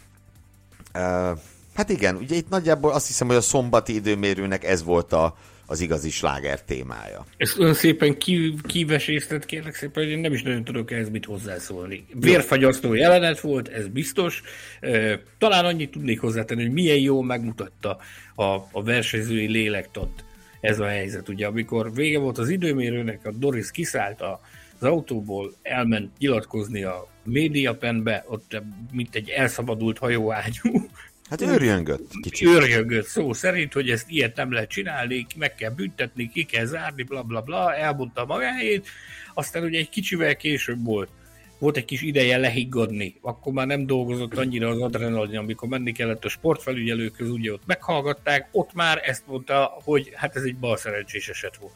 Ott már nem blamálta annyira Verstappen, mint ahogy a, az első nyilatkozatokban, amit mondott, úgyhogy ez nagyon szépen megmutatja azt, hogy micsoda elképesztő adrenalin mennyiség munkál, meg mekkora indulatok munkálnak az emberben akkor, amikor, amikor kipattannak az autóba. Ugye idén többször hallottunk már ilyet a rádiózás kapcsán, egyeseknek néha azért el szokott gurulni a gyógyszer. Azt. Hát mondjuk Russell a múlt héten.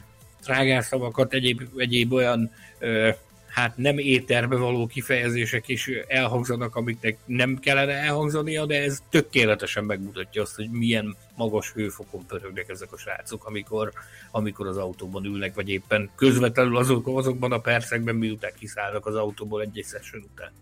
Hát most figyelj, egy percre elkanyarodunk Suzukáról, és átmegyünk Miskolc tapolcára. Ugye volt pár évvel ezelőtt, biztos te is emlékszel, egy ilyen baráti gokártozás egy formula csapatépítő kerektében, és az elnyűhetetlen Betlen Tamást egy vele baráti kapcsolatot ápoló személy, most nem ne áruljuk el, hogy ki volt, hát kicsit elnyűtte.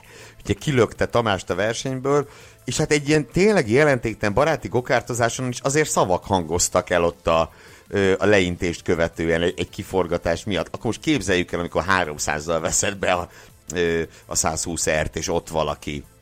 Na szóval érted. Ennyi. Menjünk is tovább szerintem.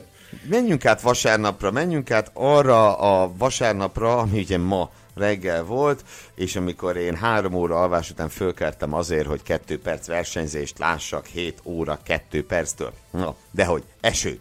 Ugye megjött az eső Suzukába, ennek ellenére megkezdődött a futam. Ugye, hát most azt kell mondjuk, hogy látva azt az esőt, meg látva, hogy milyen halasztások voltak korábban eső miatt, én tényleg így tudok fogalmazni, hogy ennek ellenére megkezdődött a futam.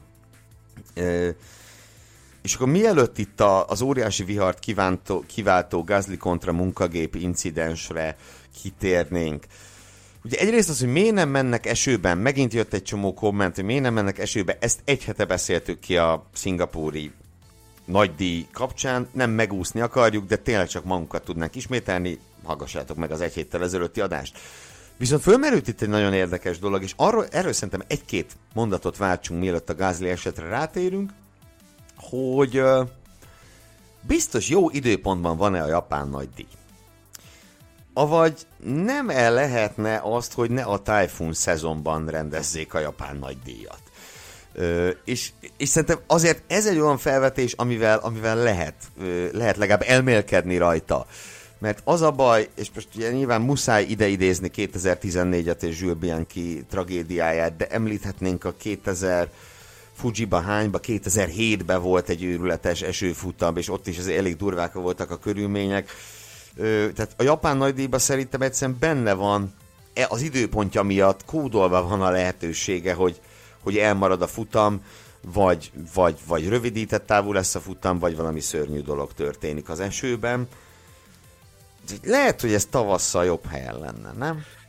Igen, ö, Ugye Spa a másik ilyen Igen. Ö, helyszín, ahol tavaly megkaptuk rá a, a tökéletes bizonyítékot, hogy ha, ha az időjárás úgy akarja, akkor, akkor nincs verseny. Bármennyire, bármennyire szeretnénk mi, bármennyire szeretnék a versenyzők, bármennyire szeretné az FIA vagy az F1, egyszerűen az időjárás képes olyan kötényt adni, hogy, hogy egyszerűen nincs lehetőség arra, hogy a, hogy a versenyt lefussák tisztességes körülmények között, vagy jó körülmények között. Ma ugyan versenyeztek, de azért maradjuk annyiban, tehát hogy a, a nézők nem 28 körért fizettek a, a vasárnapi napra. A sztorinak a lényege, azt nagyon sokan kérdezték ezt ma tőlem, hogy, hogy mi a fenét lehetne ezzel csinálni. Én most is azt tudom mondani, amit, amit tavaly a, a belga eset kapcsán mondtam, hogy Szerintem változott már annyit a világ, hogy igen, ragaszkodjunk Spához, mert egy fantasztikus helyszín, ragaszkodjunk Suzukához is, ami szintén egy fantasztikus helyszín, de talán megérett már az idő arra, hogy, hogy újra gondoljuk ezeknek a helyszíneknek a, a pozícióját a naptárban. Tehát nincs az sehol kőbevésve, hogy ennek ekkor kell megtörténnie, és ugye azért itt jön képbe az, hogy amikor autóverseny rendezésről beszélünk, akkor ott, ott nem a mi kényünk, kedvünk dönt, hogy mi mikor akarjuk, meg hogy akarjuk, hanem ott azért nagyon komoly gazdasági szempontokat, meg egyéb szempontokat is figyelembe, logisztikai szempontokat is figyelembe kell venni, hogy hogy lehet azt úgy elhelyezni a naptárban. Én jártam Japánban, jártam Japán nagy díjon, elképesztő dolog oda eljutni.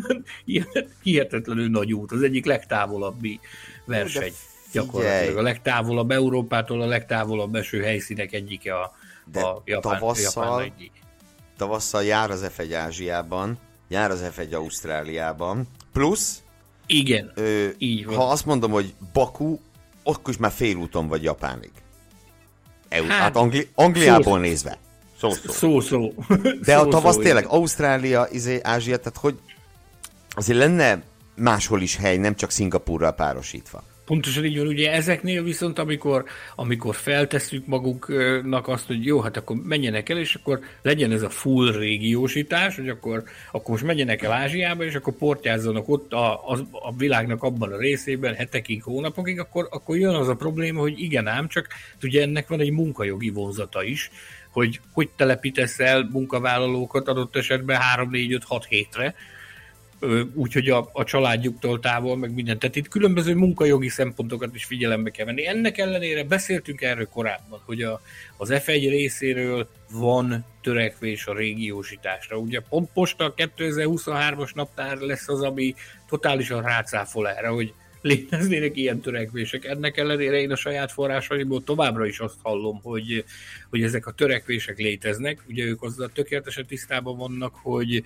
a versenyek számának a növelése az az egy dolog, de gondoskodni kell a körültekintő lebonyolításról is, tehát hogy, hogy ne legyenek benne ilyen elképesztően durva krickratszok. Ezt most 2023-ra úgy tűnik, hogy még nem sikerült átverni, de én úgy hallom, hogy, hogy 24-re és 25-re, tehát hosszabb távon gondolkodva ez a régiósítási törekvés, ez, ez továbbra is szerepel a, az F1 tervei között, hogy szeretnék ezeket a versenyeket egy csoportba, egy csoportba venni, vagy, vagy legalábbis úgy, hogy, hogy egy, egyszerre ne egy vagy két verseny miatt kelljen egy bizonyos térségbe elutazni. Tehát, hogy ezek a tervek, ezek továbbra is megvannak, ezek a tervek továbbra is élnek, egyelőre ezt kivitelezni ne kérdezzétek, hogy miért ezt nem az én osztam, nem tudom megmondani, ezeket a terveket egyelőre nem sikerült kivitelezni, de hogy léteznek, az biztos.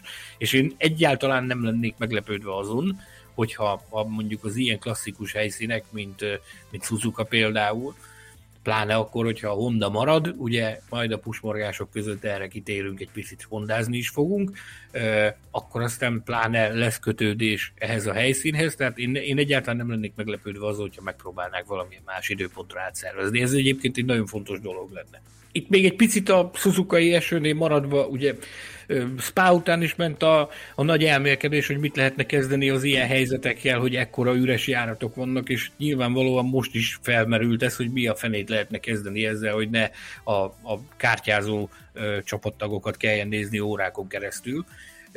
Verstappennek volt egy nagyon érdekes megnyilatkozás ezzel kapcsolatban. Leszögezte, hogy nem fúrni akarja a gubiszállítót, meg semmi ilyesmit, azt mondja, hogy szerinte, és itt a, a hétvége folyamán több komment is megfogalmazódott ezzel kapcsolatban, hogy mi a fenének van esőgumi, hogyha nem használják. És Felsztappen erre azt mondta, hogy szerinte nagyobb hatékonyságú esőgumikat kellene produkálni a, a, a gumiszállítónak, olyat, ami, ami mert ugye a jelenlegi esőgumiknak a, a víz ki párologtatás, én nem tudom, hogy fogalmazzuk meg. Vízkiszorítás mondjuk. Víz, vízkiszorítási teljesítménye, azt pont most mondta el Mário Izola ezen a hétvégén, hogy az 85 liter per másodperc. Ezeknek, a, ezeknek a, az esőgumik. Az se kevés. Ezeknek az eső 85 liter per, per másodperc, ezt Kerek Perec kijelentette a, a, az egyik edzés közben, hogy, hogy ez a teljesítmény ezeknek az esőgumiknak, és azt mondta Felsztappen, hogy ez tökre rendben van, egyetlen egy gond van vele, hogy nem elég gyorsak ezek a bizonyos esőgumik. Azt mondta, hogy ha, ha nagy vízkiszorítású teljesítményű, tehát nagy vízkiszorítási teljesítményű abroncsok lennének olyanok, amikkel lehet gyorsan menni, akkor az megoldás jelenthetne az ilyen helyzetekre is. Csak azt mondja, hogy ilyenkor az a, az a helyzet, hogy ugye megtesznek, hogy ha előkerül az esőgumi egyáltalán, akkor megtesznek rajta néhány kört, és, és azonnal, azonnal rohan mindenki interél. Tehát, hogy ezért igazándiból erre nagyon jól rámutatott, hogy, hogy jól látják azok, akik azt mondják, hogy az esőgumik azok gyakorlatilag teljesen elveszítették a jelentőségüket. Azt Semmire mondta, se jók. Azt mondta, hogy ha, ha ezen tudna változtatni a gumiszállító, akkor az, az jótékony hatást gyakorolna az ilyen helyzetekre is, mint ami ma volt. Igen, mert olyan körülmények között, amikor az interek nem megfelelőek, gyakorlatilag nem mennek, mert akkor ítéletidő van, és nem lehet menni.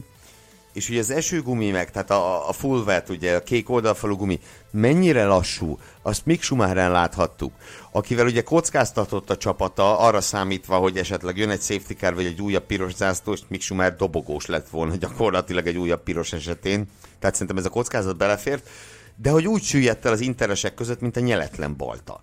Tehát erre nincs jobb szó, és erről a legkevésbé sem ő tehetett. Tehát, hogy nem lehet ezeken a gumikon gyorsan menni.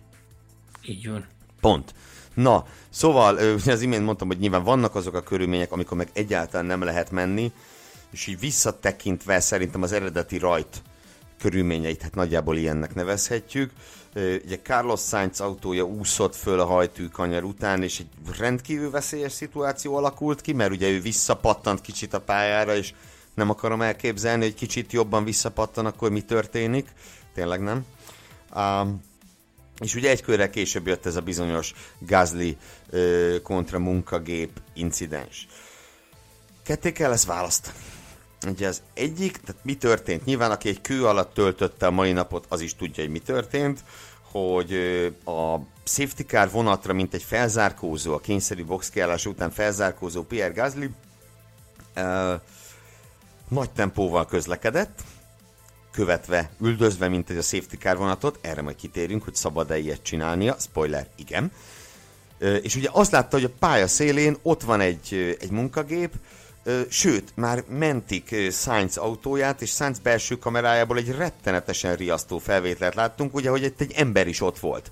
Kettő másodperccel azért, hogy Gasly megérkezett. Tehát itt tényleg borzalmas tragédia történhetett volna, és ez most nem egy, hogy mondjam, nem egy drámai fordulat. Tehát, hogy itt Pierre Gasly is életveszélyben volt, és az a sportbíró is, aki a mentést végezte. Um, ugye utána uh, Gasly őrjöngött, szegény Bianchi édesapja a közösségi médiában, és aztán a versenyzők is elkezdtek őrjöngeni, ahogy a piros zászlós megszakítás ö, bekövetkezett, és hát ha minden igaz, akkor Gázli ugye ment is a, a versenyirányításhoz, ö, szót emelni az ellen, hogy annak a munkagépnek nem lehetett volna ott lennie, nem szabadott volna ott lennie. Ugye idézhetjük majd itt mindjárt az FIA közleményét is. És tényleg, tehát hogy ez, majdnem csúnyát mondtam, hogy pont Suzuka-ban, pont ott, ahol Jules egy ilyen balesetbe belehalt. Ez, ez megengedhetetlen volt, ami történt. Utána viszont ugye Pierre Gasly végül kapott egy 20 másodperces időbüntetést, és azt hiszem, hogy ezt is rendbe kell tennünk, meg egyáltalán itt, itt szét kell választani, szét kell szálazni a dolgokat. Ugye nagyjából három kérdés tisztázandó. Egy, hogy Gasly megtehette azt, szabályosan közlekedette nagy tempóban, amikor megjelent mellette a munkagép. Kettő, hogy hogy került az a gép oda, és három, hogy miért büntették meg Pierre Gaslyt, mert úgy láttam, hogy különösen a harmadikkal kapcsolatban azért bőven akadtak félreértések szurkolói, kommentelői, twitterezői körökben. Nem magamtól vagyok ilyen rettenetesen okos, én ö, szakmai segítséget kértem olyan embertől, aki szokott ö, versenyrendezésben dolgozni, F1-es hétvégén is szokott dolgozni, ö, és akkor, ha megengeded, akkor ismertettem, hogy mit sikerült begyűjtenem. Hajrá, hajrá! Nagy kíváncsi várom. Ugye először is ö, gáz, ö, nem, kezdjük onnan, hogy annak a munkagépnek ott szabadott volna lennie? Mm, nem. Mégpedig azért nem, mert ugye a safety car még nem szedte össze a vonatot, úgy szólván, tehát a, a kígyó, ha úgy tetszik, még nem alakult ki, és ö, majd erre visszakanyarodok, hogy miért, aki még nincs bent a vonatban, az bizony me, aznak neki szabad nagy tempóban közlekednie. És ugye az FIA egy közleményt meg is fogalmazott, amit ott a verseny után nem sokkal te is megkaptál, hogy, hogy ki fogják alaposan ezt az esetet vizsgálni, ugyanis habár safety car alatt kell menteni, de tekintettel egyrészt a körülményekre, másrészt arra, hogy konkrétan a verseny ív, tehát a, nem a bukótérben, magára a pályára kellett fölmenni a munkagépnek, ezt alaposan ki fogják vizsgálni, mert ez így nem volt rendben. Ki küldte ezt oda? Egy dolog biztos, hogy nem, nem egy, egy vagabund sportbíró döntött úgy, hogy ő fölhajt a pályára azzal a munkagéppel ugye mindig traktort akarok mondani, mert az angol az traktornak nevezi ezt, de magyarul ugye ez nem traktor. A, ez úgy tud történni, hogy alapvetően a hatáskör a, a mentő és végző jármű, vagy nevezzük, maradjunk a munkagépnél, a munkagép beküldésére az úgynevezett clerk of course, azaz a helyi versenyigazgató kezében van. Tehát nem az FIA-s fő versenyigazgató kezében, aki ezen a hétvégén ugye Eduardo Freitas volt, vele egyeztethet és egyeztetni is szokott a helyi versenyigazgató, de a felelősség az övé. És mint megtudtam, különböző pályafüggő, hogy hogyan történik a kommunikáció. Egyrészt megtörténhet az, hogy a hogy egy csatornás a kommunikáció, azaz a helyi versenyigazgató közvetlen mondja, hogy tizen akárhányas kanyarba bemegy a munkagép. De az is megtörténhet, hogy le van bontva, és ő szól ennek a bizonyos ö, területnek úgy szólván a felelőssének, és ő küldi be a munkagépet. Valószínűsíthető, hogy itt az utóbbi történt, és valami félreértés történt. Ö, akár egy egészen banális dolog. Például menjen be a munkagép, ha a tízes autó, ugye Gázli autó, ő volt egyedül leszakadva a vonatról, elment. És ha ebből csak annyi jut át a munkagép vezetőjéhez, hogy mehetsz, akkor kész lehet a baj. Uh, igen. Gázli, miért közlekedett ilyen tempóban? Aki nincs rajta a safety car vonaton, annak kötelessége fölzárkózni a safety car vonatra. Tehát nem, hogy ne, ő mehetett ilyen tempóban, hanem ilyen tempóban kellett neki mennie. Ugyanis az a dolga a vonatról leszakadt versenyzőnek, hogy utolérje a többieket, hogy aztán a mentés biztonságosan megkezdődhessen. Van egy delta idő, amin belül kell maradni, Gázli pedig belül maradt ezen. Tehát amit ő csinált, abban semmi, és mint kiemelte 7 másodperccel belül volt. Tehát lassabban is ment, mint a megszabott delta idő megengedte volna. Azaz, ő a világon semmit rosszul nem mm, csinált. A harmadik dolog, aztán hosszúra nyúlt monológomat befejezem, hogy akkor miért büntették meg Pierre Gasly. Azért, mert ő miután elhagyta a helyszínt, tehát elhaladt már a munkagép mellett, és ugye akkor már piros zászló volt. Nagyjából kettő másodperccel azelőtt érkezett a piros zászló, hogy ő odaért. Látszik szépen a paneleken a, a belső kamerás felvételem. Ő, ő igen nagy tempóban ment vissza a box felé, és ezt viszont már nem szabad. Ugyanis piros zászló alatt a versenyzőnek le kell lassítania. Ö, nincsen pontosan megszabva, hogy mennyire, Nagyjából olyan ez, mint a Kreszben, amikor megközelíted a vasúti átjárót. Úgyhogy nincs megszab, hogy mennyire kell lelassítanod, de az igen, hogy le kell lassítanod.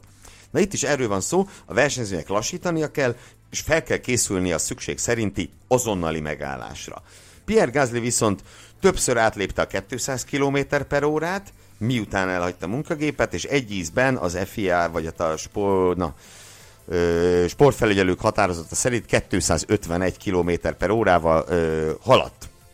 Na most, itt is még utoljára hadd idézzek egy az ítéletből, mert nagyon-nagyon tanulságos. Következőt mondja, a versenyző elismerte, hogy tisztában, most már tisztában van vele, hogy akár sportbírók, akár ö, tárgyak ott lehettek volna pályán, és elismerte, hogy túl gyorsan közlekedett. Azaz Gázdi elfogadta a büntetését indoklás folytatása. A büntetést enyhítettük, ő ugye egy drive-thru-t kapott, amit utólag 20 másodpercben realizáltak, és két büntető pontot. Na most ezért, hogy te piros zászló alatt 250-nel mész, ezért sokkal-sokkal csúnyábbat lehetett volna kapni. Ez egy nagyon-nagyon súlyos szabálysértés. Tehát azt mondja, a büntetést enyhítettük, mert figyelembe vettük, hogy bár a sebesség semmiféle mérték, semmiféle mérés szerint nem értékelhető lassúnak, ahogy ez a szabályokban meg van fogalmazva, ez nagyon tetszik. Lassabb volt, mint az ezen időjárási körülmények között elérhető maximális sebesség. Hát még jó.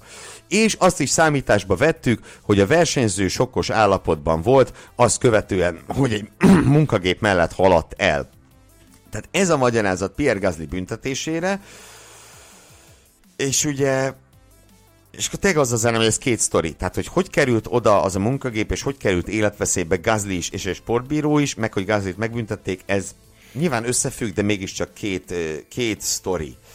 Nem felmenteni, nem felmenteni akarom a munkagép kezelőjét, vagy a, a helyi sportszakmai lebonyolító szerve, szerveket, meg sportszakmai embereket, de azzal azért mérlegeljünk, hogy amikor, amikor ez a meló megy, akkor azok az emberek is szélsőséges nyomás alatt vannak. Tehát az, azoknak az embereknek is rettenetesen kell figyelnie, meg rettenetesen kell összpontosítania. Tudjuk nagyon jól, Hetyei Júlia volt itt nálunk a műsorban, és nagyon szépen elmondta, hogy mennyire nem mindegy az, hogy, hogy mennyire összpontosít meg, hogy reagál le bizonyos helyzeteket, és ezt nyilván lehet azt mondani, hogy persze ezzel nem lehet magyarázni, azzal viszont igen, hogy 2010, egy, ugyanez a sportszakmai személyzet 2019-ben csinált legutóbb Form 1 versenyt. Nyilván versenyeznek Suzuka-ban, Superformula, meg, meg Super GT, meg minden egyéb más, de a Forma 1 ugye ott ebbe, ezen a területen is teljesen más kávéháznak számít, és itt az én tudomásom szerint full helyi szakemberekkel bonyolítják a versenyeket, nem úgy, mint Szingapurban, ahol láthattuk, ahol a Júlia is ott volt, hogy ott nemzetközi,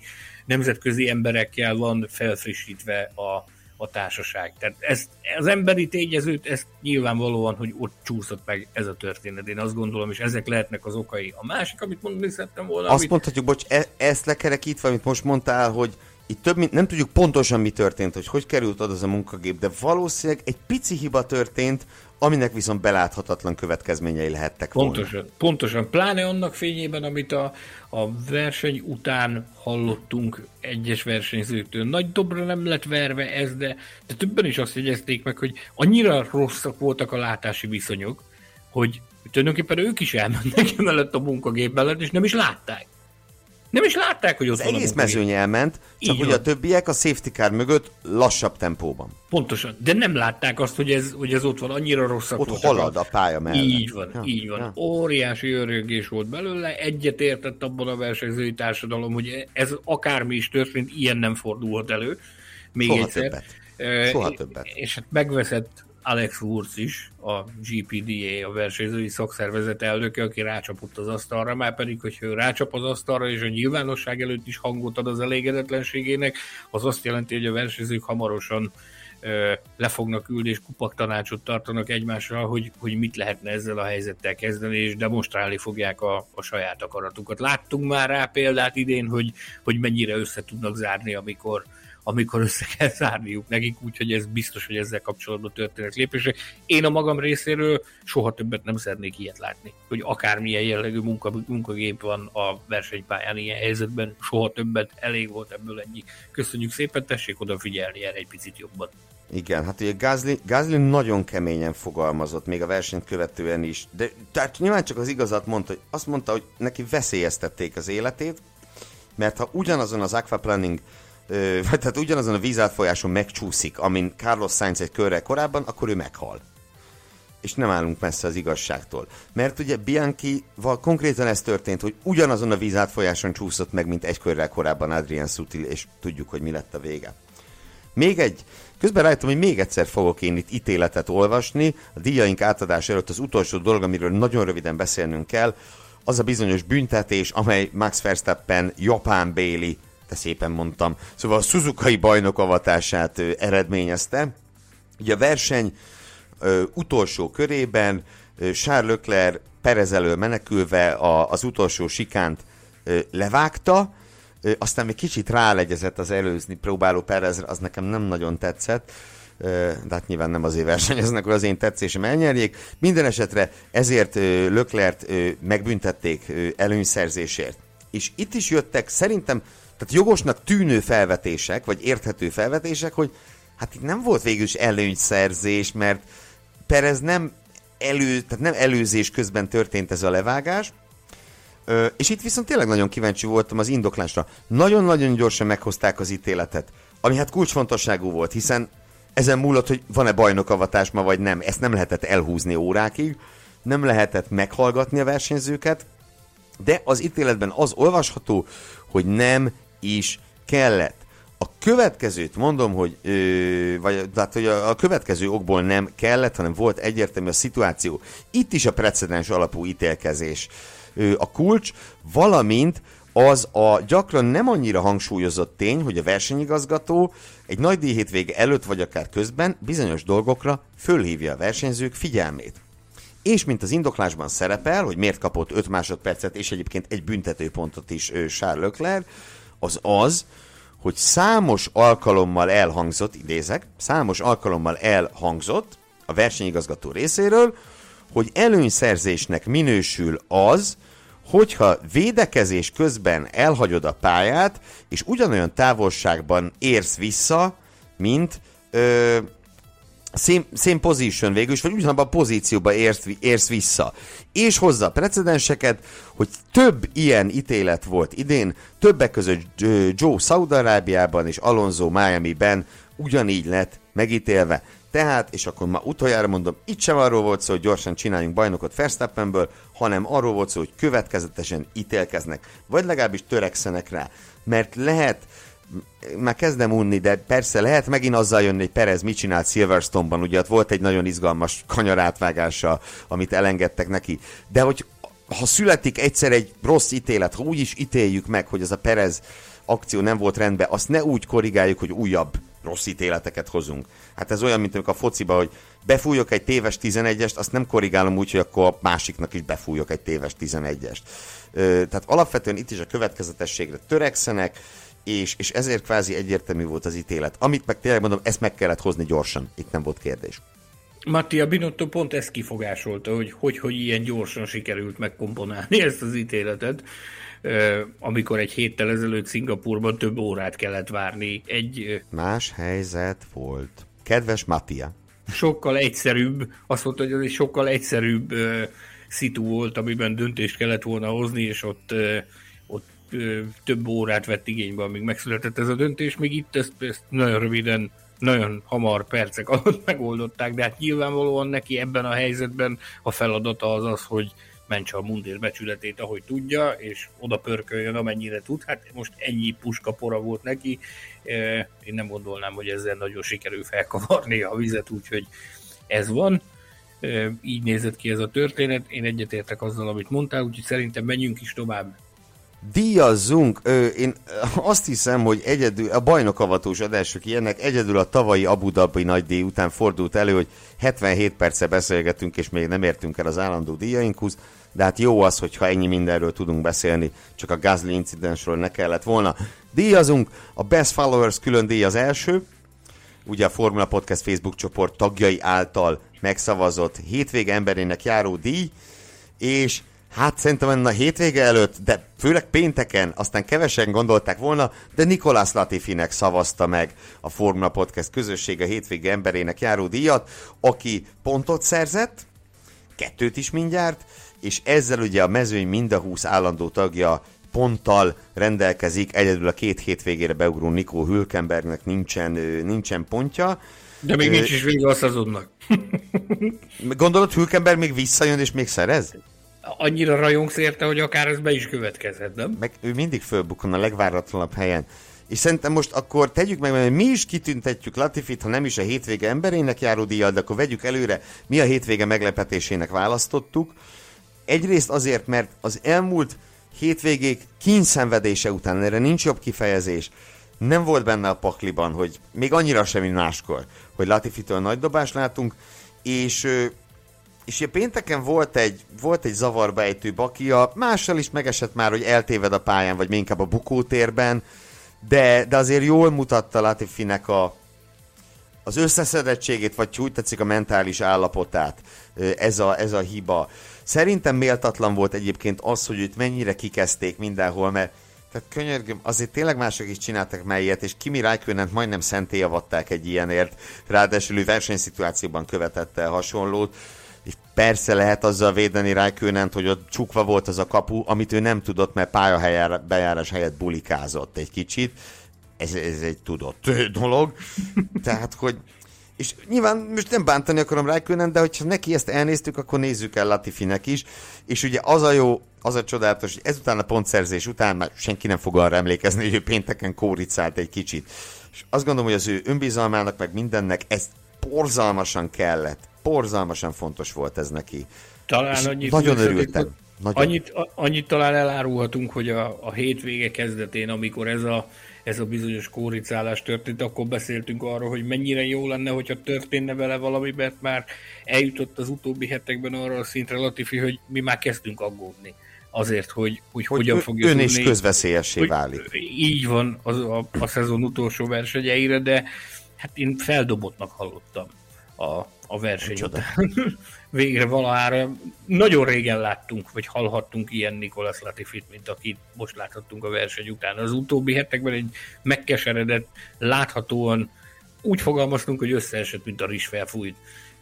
Egy olyan Latifi jött-ment a, a, az F1-ben, most pedig hát sajnos túlságosan későn, ő is tökéletesen tisztában van azzal, hogy a, a világ emiatt nem fog kifordulni a sarkából, de legalább egy, egy tisztességes teljesítményt, egy megsüvegelendő teljesítményt tett ki az asztalra. Úgyhogy én a magam részéről én nagyon örülök neki. Én is, én is, abszolút. És ugye még annyit Latifiről, aztán tovább megyünk, hogy neki ez a zavarosban halászás, ez fekszik amúgy. Ugye, ha emlékszünk a tavalyi hungaroringi elmebeteg futamon, amit Esteban Okon nyert meg, ugye Latifi két év után ő szerezte a Williams első pontjait. Jó, Russell pár másodperc utána hozzátett, de hát Latifi futott be előbb. Utána Spában, ö, azon a rettenetes özönvízben ő úgy, kvalifikált, hogy újabb pontokat szerzett a kurtán furcsán alakuló futamon, a remek időmérőjének köszönhetően, és most itt megint, ö, megint nagyon bejött a Williams húzása is, hogy nagyon korán kihozták ö, kerékcserére, de hát ezt meg kellett csinálni, és meg kellett tartani azt a kilencedik pozíciót. Amit még meg kellett csinálni, Max Verstappen, a hétvége embere, ki más? A világbajnok. Ö, beszéltünk róla eleget az adás elején, de még egy-két gondolat hozzá. Egyrészt egy fél versenyen, ilyen körülmények között majdnem fél percet adni a teljes bezőnynek. Fú, ez az utolsó, ez már tényleg a, a kegyelem döfés, vagy már az utolsó koporsószeg volt a Ferrari világbajnoki reményeiben. Nyilván nem voltak már nekik legfeljebb matematikai esélyük. De hogy ez egy fél versenyen fél perc, ilyen ítéletidőben, az, az nagyon durva. És és akkor mondjuk ki, tehát emellett a kétszeres világbajnokokat felsoroltuk az adás elején, meg képzeld a felvétel közben írt Betlen Tamás nekem, tényleg, hogy csináljunk majd egy adást a kétszeres világbajnokokról. Én a holt szezonban ebben nagyon benne vagyok, hogy nézzük meg, hogy kik ezek a szenzációs alakok. Clark, Ascari, Alonso, Hekinen, óriási alakok ők. No, szóval, amellett, hogy kétszeres világbajnok, hogy ez volt a 12. győzelme a szezonban, már csak egy győzelemre van az abszolút rekordtól. Ugye ő 18 nagy díj alatt érte el ezt a 12 győzelmet, 13 a rekord, amit amit Schumacher és Fettel tart 18, illetve 19 nagy díj alatt. Tehát ha mondjuk a jövő, vagy a következő versenyt behúzza, akkor még azt sem nagyon lehet rásütni, hogy azért van meg a rekord, mert több verseny a szezonban, ugyanannyi alatt megcsinálja ő is. Összességében a 32. futamgyőzelme, ezzel beérte Fernando Alonso-t, és az örökrang már Nigel Mansell-t megelőzte, az örökranglistán egész magasra tör. 9 győzelemre van Ayton Sennától. És 25 éves. Most töltötte 25-öt. Ez brutális. És még egy utolsó dolog, ugye 366 pontja van, van még négy nagy díj, az egy szezonban szerzett pontok rekordját, nyilván ehhez kell az, hogy 22 nagy díj van, de azt garantáltan át fogja írni idén Verstappen, mert ö, hát két futam alatt meg lehet. Szóval tényleg történelmi kontextusban, meg a statisztikák szempontjából is őrület. Őrület ez a szezon. Mehetünk-e tovább, barátom? Menjünk, haladjunk. Jó, a hétvége csalódása következzék. Akkor uh, lehetne itt felrárizni megint, mert Lökler, pú, hogy nagyon kikapott Verstappentől, Sainz meg belevágta a falba, de most más valakit hoztunk föl. Egy csapatot, méghozzá az Alfa Romeo-t olyan szintelen szaktalan volt az egész, már megint. Már Te megint. így fogalmaztad meg, hogy szintelen szaktalan, én pedig úgy fogalmaztam meg, hogy se íze, se bűze az Alfa Romeo-nak jelenleg. Igen, és olyan körülmények között, amikor ugye lehet, a kisebb csapatoknak lehet próbálkozni. Nézzük meg, mi történt. Sebastian Fettel óriási kalapelemelést érdemel. Ha nincs Latifi, akkor nyilván ő a hétvége szenzációja Verstappen mellett. Hatodik lett az Aston Martinnal. Ugyanúgy nagyon korán cserélt kereket, mint Latifi, és bejött. Az Aston Martin meghúzott egy merészet. Ha nézzük tovább, a ház. Próbálkoztak. Kint... Láttad, hogy pró- próbálkoznak, igen. És ez egy olyan dolog volt a ház részéről, ami ha bejön, akkor nagyon bejön. Tehát ez meg kellett próbálni szerintem. A Williams ugyanígy korán kihozták Latifit, pontszerzés lett az eredmény. Az Alfa Romeo meg hát mit csinált? Bocsánat, de semmit. Nagyon szép, hogy Joe a végén megfutotta a leggyorsabb kört, és pacsi, tök jó. Meg tényleg ez, ez, ez is elismerést érdemel, ez jó néhányan cseréltek a végén, és közülük Joe volt a leggyorsabb. De az, hogy az Alfa Romeo tényleg meg se próbál semmit, így ilyen esélyt kihagy, ez nagyon, fú, de hosszú hetek óta nagyon szürkék, és most is. Nagyon furcsa az, hogy ennyire, ennyire passzív a, az Alfa Romeo. Igazándiból nem, nem nagyon nehéz erre magyarázattal szolgálni. Viszont azért jobban járnak, hogyha elkezdenek a jövőbe tekinteni, mert forrásaink jelentése szerint a, az észak- és közép-amerikai túra során, tehát valamikor Austinban vagy Mexikóban megtörténhet az a bizonyos bejelentés, amivel kapcsolatban már, amiről már itt is a műsorban is nagyon sokat beszéltünk, a sportban is nagyon sokat beszéltek erről mindenfelé szakmai berkeken belül, hogy az Audi az gyakorlatilag elkezdi majd a, a Sauber felvásárlását. Ezzel kapcsolatban várjuk a bejelentést, azt halljuk minden forrásunktól, hogy ez valamikor a, az észak- és közép-amerikai túra során történhet meg. Na, itt már egy kis pusmorgást is hallottunk. A hétvége pillanata, beszéltünk már róla, úgyhogy most csak megemlítem, Johnny Herbert kihirdeti Max Verstappen világbajnoki címét egy interjú közben, miután Sergio Perez ellögdösi és Max Verstappent visszarángatja. Mondta neki, hogy gyere csak vissza, öcsi. gyere csak vissza. Közölnöm kell veled, hogy kétszeres világbajnok vagy. Egy bohózat volt az egész úgy, hogy volt. Bohózat, ahogy Én mondod. nagyon sajnálom, hogy, hogy ez így alakult. Ugye két világbajnoki címe van Verstappennek, mind a kettő ilyen furcsa ö, avatással történt, meg nem tudom, mi kell ahhoz, hogy egy, egy, egy tiszta világbajnoki ö, vagy egy világbajnokká avatás történjen meg. Hát én azt hiszem jövőre megtudjuk. Na, hétvége látunk pus... majd olyat is. hétvége pusmorgása, lőj nekünk, dobj nekünk ide valami finomat. Tyú, eh, Honda. Oké, okay, ha már Japánban vagyunk, akkor, akkor beszéljünk egy picit a Hondáról. Akik olyanok, bocs, ez olyanok, mint a cica. Nyávok, hogy enged ki, ha kiengedted, vissza akar jönni. Vagy, nem? Vagy inkább ö, úgy tesz, mintha nyávogna, hogy enged ki, te úgy teszel, mintha kiengednéd, aztán utána meg eljátszod azt, hogy akkor most visszaengedlek. Nem inkább ilyen érzése van ezzel kapcsolatban? De. Utalnék arra, amiről tavaly, tavasszal, tavaly nyáron, akik régóta velünk vannak, talán emlékeznek rá. Már akkor elméleti síkon én megpusmorogtam, vagy megspendíroztam, hogy hallottam ilyen forgatókönyvet, hogy ez az egész történet ez arról szól, hogy, hogy gyakorlatilag a motorszabályoknak a befagyasztása az történjen meg, az pedig, annak pedig az volt az ára, hogy az bekövetkezhesse, hogy, a, a, hogy olyan helyzetet teremtsenek, amikor a Red Bull azt mondhatja, hogy mi motorszállító nélkül maradnánk, hogyha ez nem történik meg. Ezt nyilvánvalóan egyre inkább azt, a, azt az érzést erősíti bennünk, ami történik, hogy ez pontosan így lett megkomponálva, ez a dolog, hogy ment is a Honda, maradt is a Honda, aztán most úgy tűnik, hogy, hogy egyre inkább előre haladott tárgyalásokat folytatnak arról, hogy, sőt, elismerten tárgyalnak arról, ugye a belga nagydíj után már jeleztem itt a műsorban, hogy jelen volt a helyszínen a, a Honda Racing Corporation vezérigazgatója, aki azért jött, hogy, hogy ezt a lehetőséget erősítse, hogy fűzzék újra szorosabbra ezeket a szálakat. Ugye azóta már látjuk a Honda logó is ugyanúgy visszakerült az autóra, ahogy korábban, ahogyan korábban ott volt. Most azt az érdekességet hallottam, hogy például ez a bejelentés, ez azért csúszott szombatra, a, a nagy bejelentés áradat, mert hogy ugye az Alfa Tauri az egy Honda érdekeltségű csapat, és hogy a Honda ö, releváns vezetői, akik ebben az ügyben érintettek, azok szombaton tartózkodtak Suzuka-ban, és az ő jelenlétükben akarta megtenni a, a, a, a Red Bull ezt a bizonyos, ezt a bizonyos bejelentést. Tehát eredetileg csütörtökön, eredetileg keddet hallottuk. Tehát még voltak elmaradtlan szálak, az egyik oldalon, tudomásunk szerint az Alpin oldalán, és elcsúszott csütörtökre, majd csütörtökből végül szombat lett, és hogy állítólag a végső döntés az az volt, hogy ezzel szerettek volna kedvezni a Hondának. Tehát kétségünk ne nagyon legyen afelő, hogy, hogy itt valójában arról szól a történet, hogy a, a Red Bull egy speciális konstrukcióban ismét össze fog bútorozni a Hondával, és mostaninál valamivel még szorosabbra fogják fűzni a szálakat 2026-tól. Én szerintem most egyelőre ennyi a pusmorgás, mert hát ahogyan most kénytelen vagyok megidézni Betlen Tamás az elnyűhetetlen Betlen Tamás szellemét, hogy a műsoridő rémképe, a műsoridő végének rémképe lebeg a fejünk felett, úgyhogy haladnunk kell a dolgokkal, majd lesz még alkalmunk pusmorogni.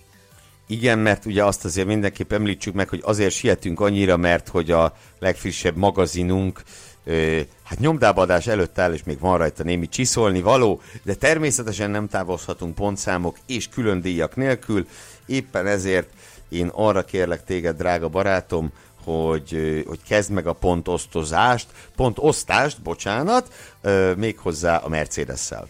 Lewis Hamiltonnak 6,5 pontot adtunk a Suzuki teljesítményére, George Russellnek pedig 6-ot. Ennél magasabb pontszámok érkeztek a Red Bullhoz, Max Verstappen 10 pontot kapott, ezen nincs mit magyarázni, Csekó Perez pedig 8-at, az időmérőn kicsit lemaradt, de ugye hibába kergette Löklert a verseny végén, és ezzel bebiztosította Max Verstappen bajnoki címét már Japánban.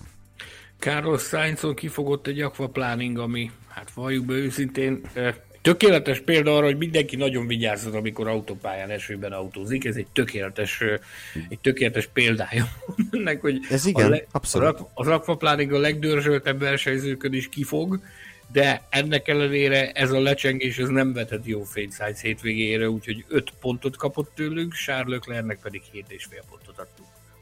Következzék a McLaren, hát hagyjuk, na, Norris 6, Ricardo 5,5.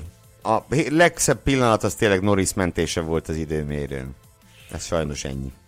Az Alpinnak a szingapúri csúnya lebőgés után most teljesen vállalható és jó hétvégéje volt. Fernando Alonso-nak 7,5 pontot adtunk, a Lewis Hamilton ellen hősiesen védekező Esteban Ocon pedig 9,5 pontot kapott tőlünk. Megsüvegelendő teljesítmény volt mind a kettő, ö, le a kalappal. És ugye ezzel vissza is szerezték a bajnoki negyedik helyet a McLaren-től, ez egy nagyon szép és izgalmas, izgalmas harc köztük. Következzen az Alfa Tauri, Gazli, minden szimpátiánk mellett meg tényleg tegye túl magát ezen a sokkon, de öt és félnél többet nem tudtunk adni neki a Q1-es kiesés, meg minden egyéb után. Cunoda kapott egy hatost, és az Alfa Tauri továbbra is kilencedik a tíz csapatos bajnokságban.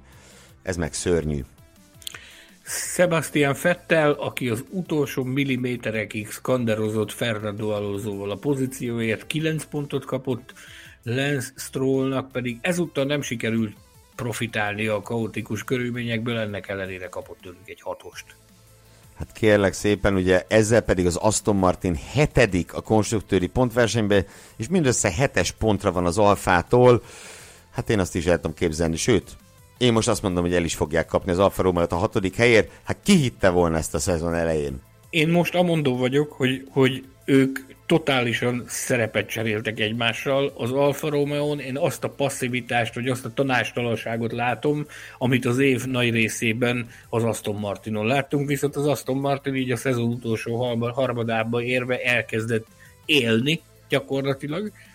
Elkezdtek, látszik a tapasztalható, a, a, lehet látni a fejlődésnek a jeleit, és ezt így nem tudok nem összefüggés látni azzal, hogy Dan Fellowsnak, akit ugye a Red Bulltól igazoltak szakembert, technikai szakembert, az ő érkezésének a, a hatásait látjuk, annak az első jeleit. Hát meg tudják, hogy jön az Alonso. Na, de tényleg, hát nézzük meg, egy, egyetlen dolog, aztán megyünk tovább. Az Alfa, bocsánat, az Aston Martin zsinórba két hatodik helyet hozott meg még volt egy nyolcadik is hozzá Szingapurban. Az Alfa Romeo pedig a brit nagydíj óta, bocsánat, Kanada óta, kanadai kettős pontszerzés óta eltelt hosszú hónapok során szerzett egy pontot. Egyet. Többenetes. Teljes többenetes. Azok után, hogy hogy kezdték a szezont, Bottas 5., 6., 7. helyekkel. Á, Konkrétan na. az első néhány verseny után elhangzott ez, kimondatott az Alfa Romeo vezetése részéről, meg Valtteri Bottas részéről is, hogy hisznek abban, hogy 2022-ben lesznek dobogós helyezései. Hát nagyon nincsenek. És amikor Imolába ötödik lett Bottas, szezonnyitó hatodik, Barcelonában hatodik, én ezt el is hittem nekik. Akiknek nem lesz dobogós helyezésük, de egy kis Rivalda fényt kaptak ma, idén nem először, az a Williams, Nikolás Latifinek végül 8-ast adtunk, mert a vasárnap szenzációs volt, de előtte nem, ennél több nem fért bele, de tényleg tök jó volt, nagyon örültünk neki. Alex Albon, sose tudjuk, nem tudjuk meg mire lett volna képes, ugyanis megkotlott az autója, hatos. A, megkritizáltuk, megboxoltuk az Alfa Romeo-t, a pilótáknak pedig Pottasnak négy és fél pontot adtunk, Kuanyucsónak pedig 5 pontot a háznál ismételten Mihály Schumacher, bocsánat, Mik, Mik Schumachert láttuk jobbnak, ahogy egyébként azt meg kell mondjam, hogy gyakorlatilag a Hungaroring óta minden alkalommal, így ezúttal is 6-5 arányban, ö, hát nagy kár. Nekem kicsit sajnálom, hogy ez a húzás nem jött be valahogy nekik, de talán lesz még házpont is idén. Ugye ők az Alfa Taurival jelenleg pont egyenlőséggel állnak a 8-9. helyen. És akkor külön díjakat kell még osztanunk, hiszen nem szeretjük, nem szeretnénk, hogy bárki üres kézzel távozzon tőlünk. Ö, ugye az állandó díjunk a magas vérnyomás díj, ami rendszerint egy ilyen kis tréfás, vicces díj szokott lenni. Ez most nem az lesz, de... Nagyon nem az. de egyszerűen nem lehet másnak adni Pierre Gasly, tehát hogy ez nála idegesebb ember szerintem tényleg az egész F1-es szezonban nem volt, de lehet, hogy az elmúlt szezonokban összeadva sem. Örülünk, hogy nincs semmi baja. Pont. Viszont ezzel új belépő van az idegeskedő világbajnokság tabelláján. Gázli ugyanis még nem kapott még nem volt neki magas vérnyomás külön díja 2022-ben ez az első. Azt nem mondom, hogy gratulálunk hozzá, mert ilyen okból senki ne iratkozzon fel az idegeskedő világbajnokságra, világbajnokság tabellájára, amit, ami miatt ő iratkozott fel, de ettől még feliratkozott rá. Milyen külön díjat adjunk Norrisnak szerinted a szombati óriási mentésért? Valamit kéne. E, hát nézd, nekem Pontosan ugyanaz volt az első gondolatom, ami neked, talán elárulhatjuk. Ez kísértetésen olyan volt, mint ahogy egy vadászpilóta reagál egy-egy helyzetre, nem? Meg kell mondjam, loptam. Így szokás mondani a Facebookon, kommentek közt, loptam, valamelyik kedves követőnk vetette föl még szombaton, hogy ő megérdemli a vadászpilóta különdíjat, és, és maximálisan, maximálisan egyetértek ezzel. Hoznék még egy statisztikát, mert szerintem érdekes. Méghozzá az, hogy Hillék, Vilnövék, Pikéék és Rosbergék után Schumacherék az ötödik apa-fiú páros, akik vezettek egy Formula 1-es nagydíjat, míg Schumacher ugye néhány száz méteren át vezette a nagydíjat, és hivatalosan nem is, hiszen ugye hivatalosan csak akkor kerülsz be a statisztikákba, ha átléped a célvonalat egyszer elsőként, ez nem történt meg, a mert nagyon korán van ugye a célvonal, és a box utcában haladó autó még előrébb volt, de mi mindenképpen emlékezzünk meg erről, hogy most már Schumacherék is ott vannak ezen a listán, akik apa-fiúként mindketten vezettek nagy díjat, és én még egyet szeretnék mondani, kiemelte itt a pontozás során Alonsoék csatáját, én ezt úgy fogalmaztam meg, hogy az elfeledett hős tett Alonso és Fettel döbbenetes szenzációs csatája a hajrában, hiszen ugye a tévékamerák élőben lemaradtak róla, utána pedig hát mindenki a büntetéssel, meg a Johnny Herbertel volt elfoglalva, így utána sem láttuk már, de hát az internet ugye csodálatos hely, és ott, lát, ott ugye megtalálhattuk ezt. Azért sajnáltam, hát egyrészt Alonso miatt, de másrészt azért sajnáltam ezt, mert azért annyira sok előzés nem volt ezen a ezen a rövidke versenyen, amit egyébként, és akkor részemről ez a záró gondolat a versenyről, teljesen meg tudtam érteni. A, a bő két óra várakozás után, azok után, hogy tényleg az egész mezőnyt sokkolta ez a munkagépes sztori, én valahogy megértettem, hogy már nem, nem vigéckedtek annyira a srácok, hanem itt valószínűleg a többség az túl akart lenni ezen az egészen. Meg, tehát hogy mondjam, tényleg biztos a helyszín miatt is, meg a munkagép, meg minden miatt én is kicsit úgy voltam, hogy incsék le és legyünk túl, ne, ne legyen baj. Teljesen egyetértek ezekkel a gondolataiddal, ugyanakkor én szeretnék még egy nem már elnevezési külön díjat átadni a televíziós adásrendezőnek, mert az oké, okay, hogy élőben lemaradt erről a gigázi alózó Fettel skanderozásról, de hogy, de hogy a levezetésben se lehessen valahogy egy, egy visszajátszással megmutatni, vagy valami, ezt én egész egyszerűen elfogadhatatlannak tartom, hogy utána mindenféle forrásokból a különböző közösségi médiás platformokon kelljen ezt a csodálatos pillanatot megnézni órákkal később, vagy nem tudom, egy órával később, ezt egy felháborítónak tartom, úgyhogy remélhetőleg volt már idén ebből probléma, hogy az adásrendezés nem úgy ment, mint ahogy kellett volna, világbajnoki cím eldőlt, de hát ha ezen a fronton is tudja volni az F1 a szezon által levő néhány versenyén. Hát figyelj, végül is csak hat világbajnoki cím gyepálta egymást kanyarokon át, és 11 ezret különbséggel futottak be, hát mindennapos dolog, nem? Na jó, ne legyünk ilyen maliciózusak, hanem, hanem emelt, emelkedett hangulatban zárjuk az adást. Még egyszer, kétszeres világbajnok Max Verstappen, megvan a 2022-es szezon bajnoka, vannak még eldöntetlen kérdések, nem a konstruktőri cím, azt hiszem, bár az ugye matematikailag még az, de hát furcsán nem. Furcsán nem, hanem a Red Bullé lenne. De én azt hiszem, hogy az egyes versenyek izgalma, izgalmai mellett van itt két nagyon érdekes párharcunk még a tabellán. Egyrészt ugye a második helyért mennek Perez és Lökler, többször hangot adtunk annak, hogy azért valószínűleg ez Perezt érdekli jobban, és én most azt gondolom, hogy ő be is fogja ezt húzni, ami hát óriási dolog lenne Sergio Perez számára is, meg azért a kettős bajnoki győzelem a Red Bullnak is. Russell és Sainz között is van egy, van egy pár harc. George Russell azok után, hogy hogy kezdődött a Mercedes szezonja, ha megverne egy ferrari az, az, az óriási dolog lenne és én a konstruktőrök között pedig a McLaren Alpin, mindeneket a McLaren Alpin küzdelmet, a best of the rest pozícióért, azt, azt figyelem nagyon nagy élvezettel, mert azt hiszem, hogy a, amellett, hogy nyilván némi pénzmag is jár ugye az ilyesmiért, de hogy szerintem itt, ahogy a középmezőnyt kinyeri, annak azért van egy komoly presztízs értéke is. Bizony, hogy van. Bizony, hogy fő, van, és fő... A, a, számíthatunk rá, hogy ezek a, ezek a csapatok, ezek ingatja szakad alapon fognak hadakozni a szezon hátra levő versenyein. Látjuk, hogy egyik versenyről egy hét alatt változott a, a pozíció oda-vissza, olyan, mint egy pingpong. Tehát ez jó mutatja, hogy mennyire kiélezett ez a küzdelem. Nézd, tudom, hogy nem szerez tippelni, éppen ezért nem is kényszerítelek rá, majd ha akarod megteszed. Én itt a kettejük között az Alpinra tennék leginkább azért, mert az egy két autós csapat. A McLaren pedig, ugye Daniel Ricardo Szingapurban szerzett egy ötödik helyet, de az se volt egy különösebben kiemelkedő teljesítmény, beszéltünk erről egy hete, hogy miért. És ugye azért is hoztam szóba Ricardot, nem azért, hogy bántsam, hanem hogy azért arról is emlékezzünk meg, hogy Daniel Ricardo bejelentette, hogy nem lesz a Forma 1-ben a jövő szezonban.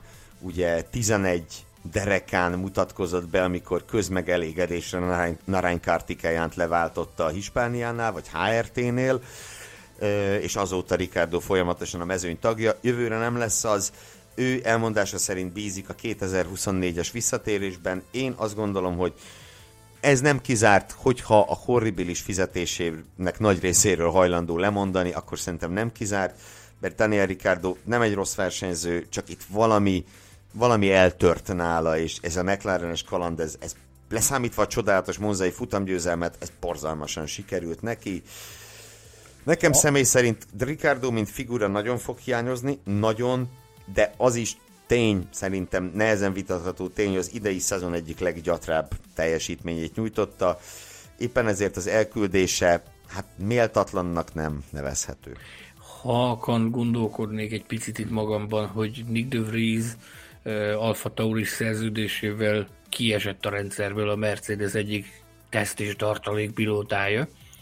Ott felszabadult egy pozíció, ezt értelmezhetjük úgy. Tehát az hát. egyáltalán nem ördögtől való azt gondolni, mint ahogy arról már pusporogtunk is itt sokszor a műsorban az elmúlt hetekben, hogy ugye az az a pozíció, ami, ami, amit Ricardo is vállalhatónak tart 2023-ra, hogy a Mercedesnek a helyszínen tartózkodó tartalék embere legyen, úgyhogy ne legyünk azon meglepődve, hogy ennek a pilóta piaci dominónak az utolsó elemeként még ehhez a, az Alpin Alfa Tauri vonulathoz még valamikor a napokban majd Daniel Ricciardo is becsatlakozik azzal. Csak szerintem ez egy olyan dolog, amit egészen az utolsó utáni pillanatig halasztani fognak. Gondolom én, ez az én, szerintem stratégiailag az, az lenne a legjobb, mert ugye soha nem tudod, mi történik, jobb ezzel kivárni, ha már úgyis dobod a törölközőt 23-ra, annak ellenére, hogy meg vagy állapodva, megállapodsz a csapattal, hogy rendben, de akkor ezt az utolsó pillanatig nyitva tartjuk. Az, hogy mi lesz ennek a hozadéka, én azt gondolom, hogy ezzel Ricardo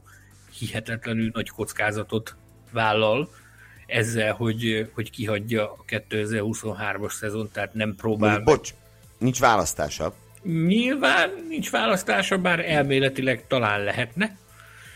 Elméletileg talán lehetne neki választása, maradjunk ennyiben abból, amit, amit, amit hallunk a pilóta piacról, elméletileg akár lehetne is még neki választása, csak az abban a konstrukcióban neki nem felel meg.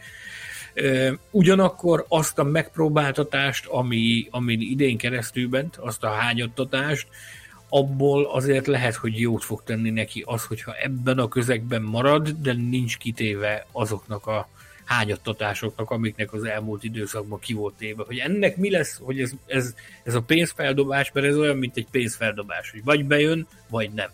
Ez a húzás, hogy kiadja 2023-at, hogy ez jó fog elsülni, vagy nem jó fog elsülni, azt majd meglátjuk de minden esetre minden jel arra utal, hogy, és ezt ő maga is elismerte, hogy 2023-ban nem láthatjuk őt a, a Form 1 versenyezni. Hát nézd, én azt gondolom, hogy ha már egy, egy többszörös futamgyőztes, vagy azt is mondhatjuk, hogy sokszoros futamgyőztes, valamint világbajnoki dobogós versenyző arra kényszerül, hogy tartalékpilóta legyen, akkor nyilván a Mercedes az egy, az egy presztízsel bíró hely. Azért láttunk már olyat, Daniel Kviatot, hogy Ferrarihoz elment tartalékpilótának, tesztpilótának, meg szimulátorozgatni, és hirtelen érdekes lett.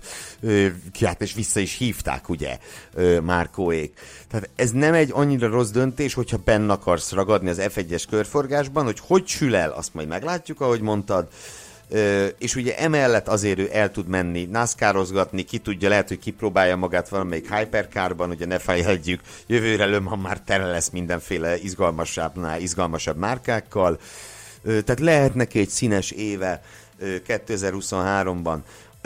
Na, összegezzünk. Daniel Ricardot visszavárjuk, Max Verstappennek szívből gratulálunk, Pierre Gaslynek pedig örülünk, hogy jól van, és nincsen, nincsen neki semmi baja. Ez volt a világbajnok avatással záruló esőáztatta japán hétvége, Suzukai hétvége.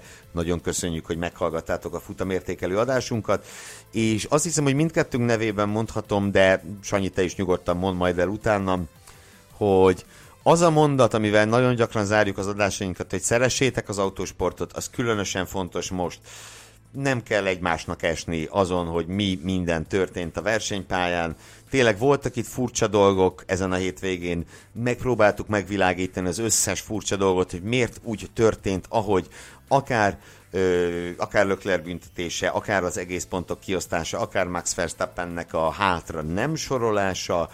Ö, reméljük, hogy kicsit úgy tisztázni tudtuk a dolgokat, de tényleg még fontosabb, hogy ne, ne gyepáljuk már egymást ilyen hülyeségeken, már bocsánat, de csodálatos sportág ez, és, és szeressük, és, és tényleg ne essünk egymásnak ilyen dolgok miatt. Semmi egymásnak, Sanyikám, meg ti se egymásnak. Ti nekünk az se nagyon, hanem muszáj, de ha akarjátok, élő céltáblaként funkcionálunk szívesen. Csak csatlakozni tudok hozzá, de a Formula Podcast Facebook csoportban itt a, ennek a kimerítő ázsiai túrának a végén egy picit elharapóztak az indulatok, de nagyon bízunk abban, hogy ennek a kis közösségnek az értékeit továbbra is magatokének tudjátok, és lecsitulnak a, az indulatok, és ugyanúgy folytatjuk majd együtt, ahogyan eddig csináltuk. Szóljatok barátaitoknak, ismerőseiteknek, nagyapátoknak, nagymamátoknak, keresztülőknek, szomszédnak, akinek éppen úgy gondoljátok, hogy van értelme, hogy jöjjön és csatlakozza hozzánk ott, mert bár néha vannak azért pofoszkodások, meg viták, azért szerintem emlékezetes és csodálatos beszélgetések is, és nagy barátságok is kötöttek be ezen a platformon. Ez így van, és szóljatok a postásnak, a rendőrnek, meg a villanyszerelőnek is, ne csak a Formula Podcast Facebook csoportról, hanem arról is, hogy van a formula.hu nevű weboldal, amit érdemes olvasgatni. Hamarosan érkezik az újságosokhoz a legújabb autósport és formula magazin, amelynek munkálataihoz kettő perc múlva visszatérünk. Ö, annyit szeretnék megmondani, hogy a Patreon oldalunkra látogassatok el, hogyha esetleg van kedvetek, és nézzétek meg, hogy hogyan járulhattok hozzá a Formula Podcast fenntarthatóságához és működéséhez. Azt is nagyon köszönjük, ha egyáltalán elgondolkodtok ezen és nem csak én köszönöm ezt, hanem az elnyűhetetlen Betlen Tamás is, továbbá Hilbert Péter kiemelt művészeti igazgató, valamint Fűzi András kép és borító mágus, avagy az aranytestű Isten is. Köszönik és nagy szeretettel üdvözölnek titeket, és mi is köszönjük az ő munkájukat. Tamásnak köszönjük, hogy legközelebb majd csatlakozik hozzánk, legalábbis reméljük. Kinek köszönünk? Neked köszönöm, hogy a Messzi Budapestről itt voltál velem a konyhámban és azt hiszem most már tényleg elbúcsúzunk. Szeressétek nagyon az autósportot, meg egymást. Sziasztok! Arigato gozaimasu! Hallgass meg korábbi műsorainkat, valamint iratkozz fel ránk Spotify, Google, Apple Podcast vagy más csatornáinkon. A linket megtalálod a leírásban, illetve a formula.hu weboldalon. Ha szeretnél hozzájárulni a műsor készítéséhez és fejlődéséhez, látogass el Patreon oldalunkra, amelynek címe www.patreon.com per Formula Podcast.